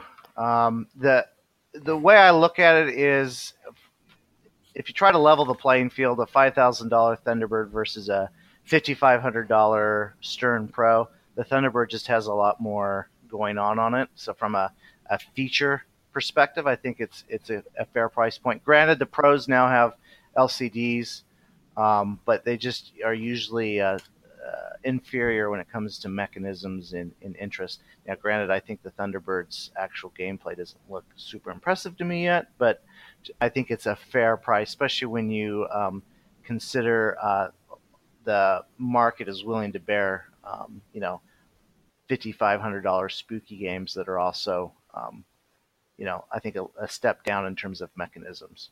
So, right. And considering it's coming from Australia, is that where the company is located? The factory is located in China. So that's where they're being made and produced.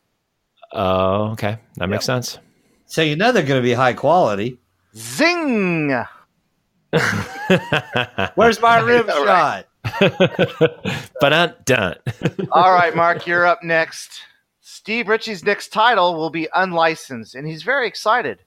This title will be a departure from his usual designs. Fact or fantasy?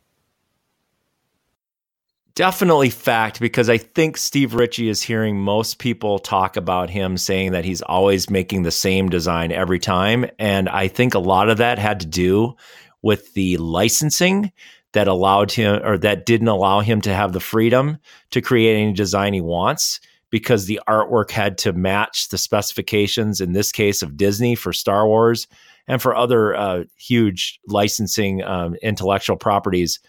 He didn't have a lot of freedom, but with a machine that is original, with artwork where he wants to place it, and with a theme that would work with the way he wants to have his shots laid out, he won't have that stifling effect from licensing issues that Stern always faces. Fair enough. Spencer, Steve Ritchie's next title is unlicensed, and he is excited. This title will be a departure from his usual design. Fact or fantasy? Fact. I'm in pretty much agreement with what Mark said. You know, I think it's over the course of years, it's been said a lot, and we've all heard, I'm sure, that a lot of the license holders, the IP holders, are very restrictive on what they'll allow the designers to do. And I think giving Steve Ritchie free reign just to unleash his power, if you look at his games back in the Bally Williams days, his original titles, High Speed, Black Knight, things like that. I mean, all the way back to Flash, he really brought and still does bring a lot to the table. So I think giving him carte blanche to just do anything he wants, I think we're going to see probably, if not the best game he's ever designed, an absolute modern classic coming out from him very shortly. And to think that Stern is allowing a non-licensed game to come about is amazing to me. So hats off to Ritchie. We can pull it off. I believe we have Spooky to thank for that, because and Jersey Jack. And Jersey Jack, because they and American Pinball. They, these companies have had the courage to say, you know what, we're going to sell a non-licensed theme. It's going to be fun. It's going to sell, and it's going to play great. And they all have. So my hat's off to them. Well, think about it this way. If you have a game where you can get into the story that you don't even know versus one that you already know the story and the plot, wouldn't it be more exciting as a player to not only learn the rules, but learn the story behind the game? Right. Yes, exactly. Good point. I think that makes the most sense to me, and I think I'm glad Stern is going that route. And I really like the idea that Stern allowed Keith Elwin to use his design from Archer for his machine. I think that's awesome too. Yeah. Well, that's not only a good point, Mark. I'm going to award you the point on this particular question.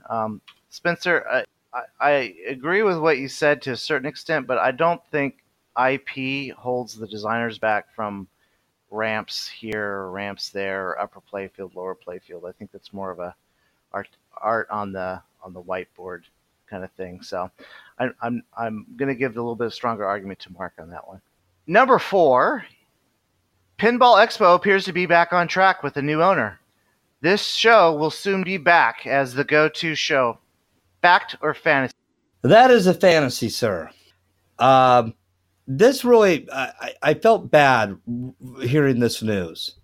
And, because, people have talked and said, Expo's not what it used to be. I've never had the privilege of going, so I can't say, but breaking up a long-time team and having two people do two shows close together, I only see it as just, I don't see it as a good thing. I think it's going to hurt both shows.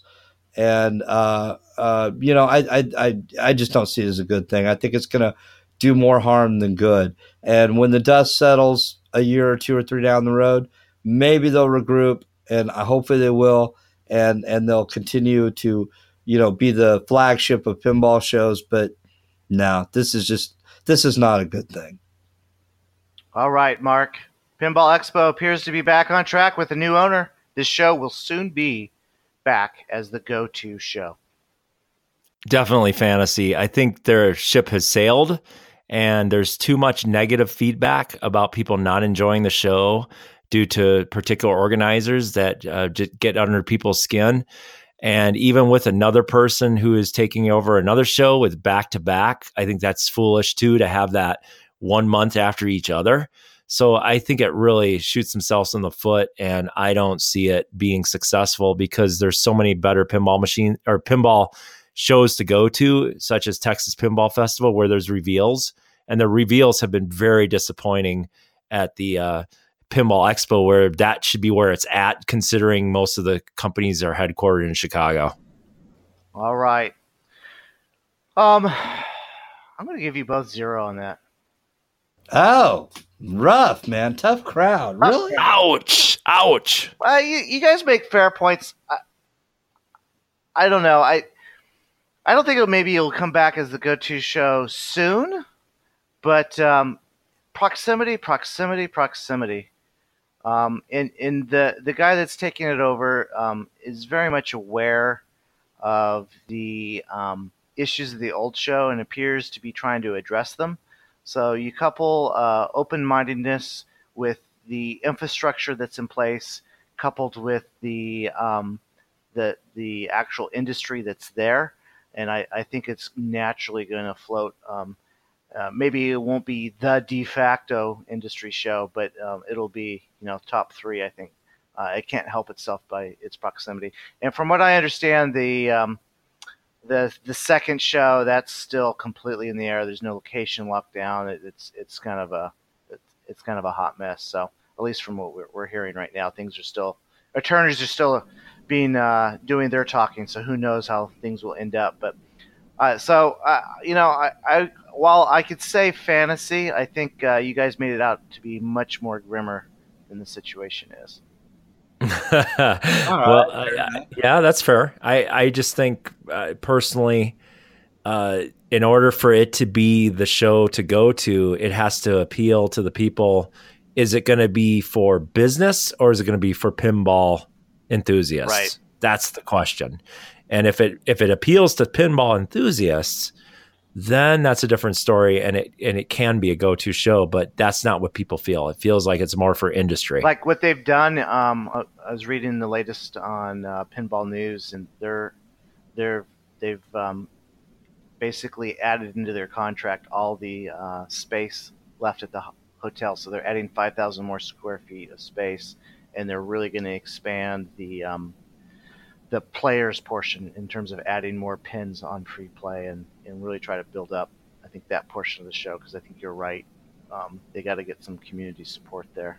They can't just, that could help though. Yeah. That definitely could help. Cause I always hear from people that go, one of my friend, Jeffrey Newman, who goes to all the pinball shows around the country.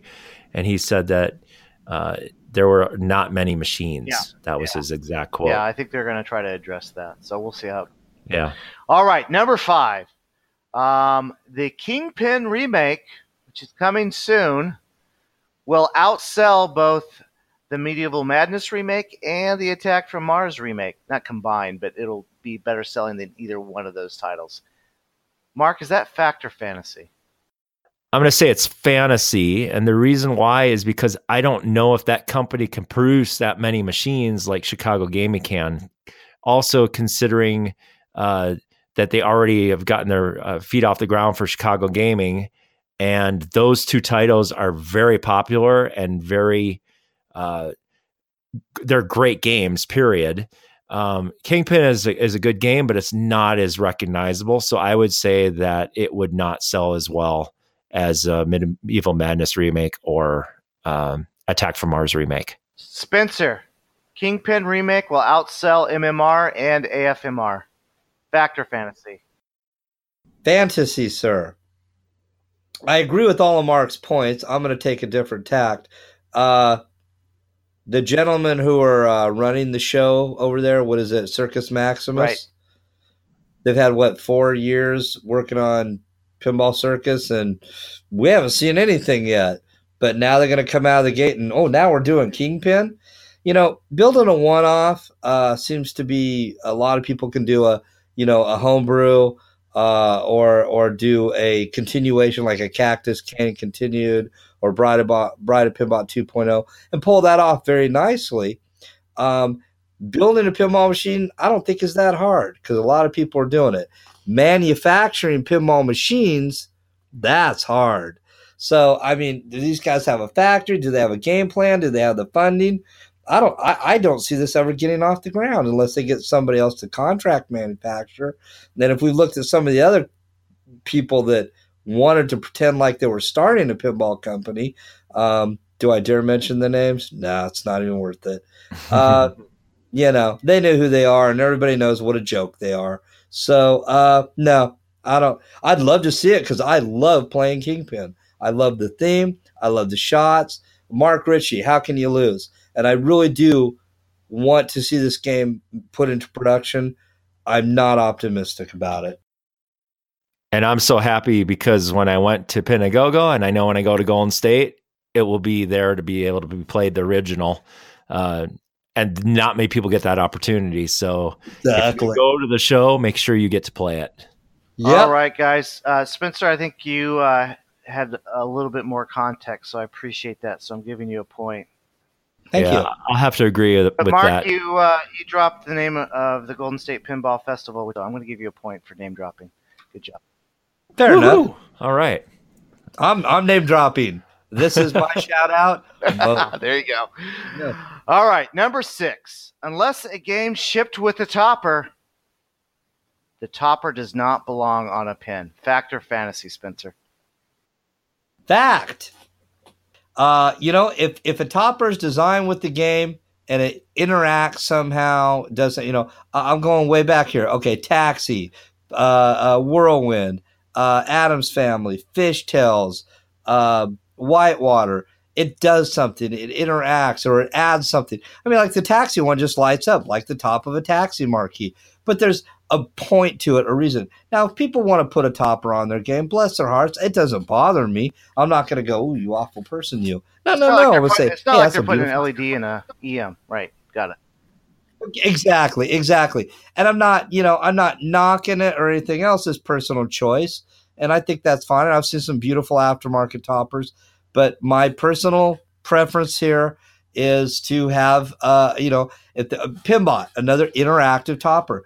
If a game comes with the topper and it's interactive and it's just somehow, even if it's just lighting up, but it adds to the overall experience of the aesthetics or the gameplay, yes. If it's just there just because, I want to put something on top of the game and that matched and look cool, All right. So, Mark, unless a game shipped with a topper, they do not belong on a pin. Fact or fantasy? I say fantasy because sometimes people can be really creative and pick a topper that really fits well with the theme of the game. I know I'll shout out to Jim Shelby, for example. He really knows how to pick toppers that really make it look great. And they do interact, like with lighting of Ghostbusters that he has with Slimer on the top. I think the creative genius of people who really know how to do it well does belong on a pin. One, because it's more affordable, because usually when you buy the stock one, it always is way more than what it really would cost. And sometimes they're cheaply manufactured versus something that they can get as a mod that they create on their own or use from a different source. Fair enough. Let me ask a follow-up to you, Spencer, just to make sure I understand your position. A Stern Walking Dead has an aftermarket factory topper, the aquarium. Is that okay? You know what? Again, for somebody else, look, because Stern's making it for their game, so I would say yes. I don't think that's that great of a topper. Plus, it's way too small. There's the aesthetic of it, but just in general, you're okay with that topper because it's a factory topper. Well, yeah, and I mean, most of them are interactive somehow, even if they just light up, But, I don't know, man. Toppers are overrated. Like I said, I'm more of like if it comes with the game because it was made with the game. It is kind of aftermarket, but Stern's making it for their own game. So, like the Batman one's really cool, I feel you. So, I'm okay with that. I came into this biased. This was a biased question for me. I'm not a believer in non-factory toppers. So, Mark, I put you at a disadvantage by your answer. But I really like the answer you gave. So I'm going to give both of you a point. Cool. All right, gentlemen, it's a close game. It's all going to come down to this last question. Saving money for the next game is more important than spending money to improve your current games. Fact or fantasy, Mark? Okay, I'm going to say because there's so many good games coming out now, it would be hard to make a choice. But I would say that saving money for the next game when it's that right one that you want to get is more important than improving current games because it's going to cost a lot less fixing current games. And when you have a new game that you're saving up for, you want to be able to allocate that money to get that best machine that would fit with your collection. Okay. Spencer, fact or fantasy, saving money for the next game is more important than spending money to improve your current games. Fantasy. I would rather take a game that I get, be personally, because I'm in a new game market, but take a game and make it perfect. Dial it in, man. Replace the worn and broken parts. Put the LEDs in it, put the Titans in it, rebuild the flippers, have it playing as perfect as you can before you move on to something else, Okay. So, would that include things like saving up for a CPR playfield, back glass?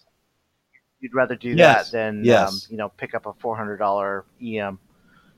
Well, okay. I thought we're talking about new in box. So, did I stutter?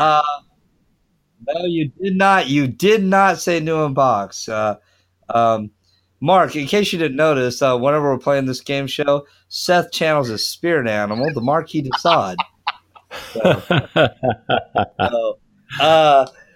Yeah, man. I see, you got me over the ropes now. Because if I could pick up a $400 EM, oh yeah, it's a good one. But you smell that, Mark? That's what a flip flop smells like. I'm not flip flopping. You know what? No, I'm standing, sticking. Let's get the CPR in there. Let's get the replacement back glass. Let's get that game up and running, man. Make it nice and save one more game from destruction. Wow. Not only do I disagree with you, you flip-flopped and then flip-flopped back. Well, Mark gets a point on that one, doesn't he? Mark's going to get 2 points on that one. I penalize flip-flopping. Yeah, big time. All right, let me tabulate the scores. Let's see here. I'm never going to win this game. Carry the one. Wait, hold on. And then add. Okay. And tonight, I'm happy to announce the winner of the second annual Fact or Fantasy segment is not Spencer. Congratulations, Mark. Continuing the streak. Well, thank you very much. But it was a great conversation regardless. It was a game well fought. Yes, it was. Spencer, take it away. Yes, sir. All right. Well, that is about it for our show because we're going long tonight. Wow, over 2 hours, right? Yeah, but a great 2 hours, and it's just nice that everybody's home and we can get to go. Because Seth and I have both had a really grueling work schedule lately, and do continue to do so. So it's great we can get together and put on this great little podcast. So, any quick shout outs or thank yous, anybody? I have a lot of shout outs. First of all, I want to thank my wife, Heidi, and my two kids, Cassidy and Nathan, for supporting me in this crazy addiction, I guess you could say, and passion in doing pinball. And I want to give a huge shout out to my wife because she allowed me to have a pinball machine down in the family room now. And she's also encouraging me to clean out the storage room and put in a pinball arcade in there.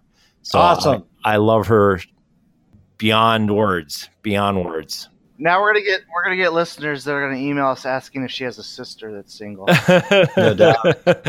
So anyway, she knows she thinks I'm crazy about this, but she does support me and she knows that she's not going to change me, but, I love her so much. And, I want to give a shout out to my friend Jim Martin for his homebrew machine. That's going to be incredible when you guys get to play it when it's ready to go. And he's going to have it really dialed in at that time. Michael Huntsman for getting pinball to start.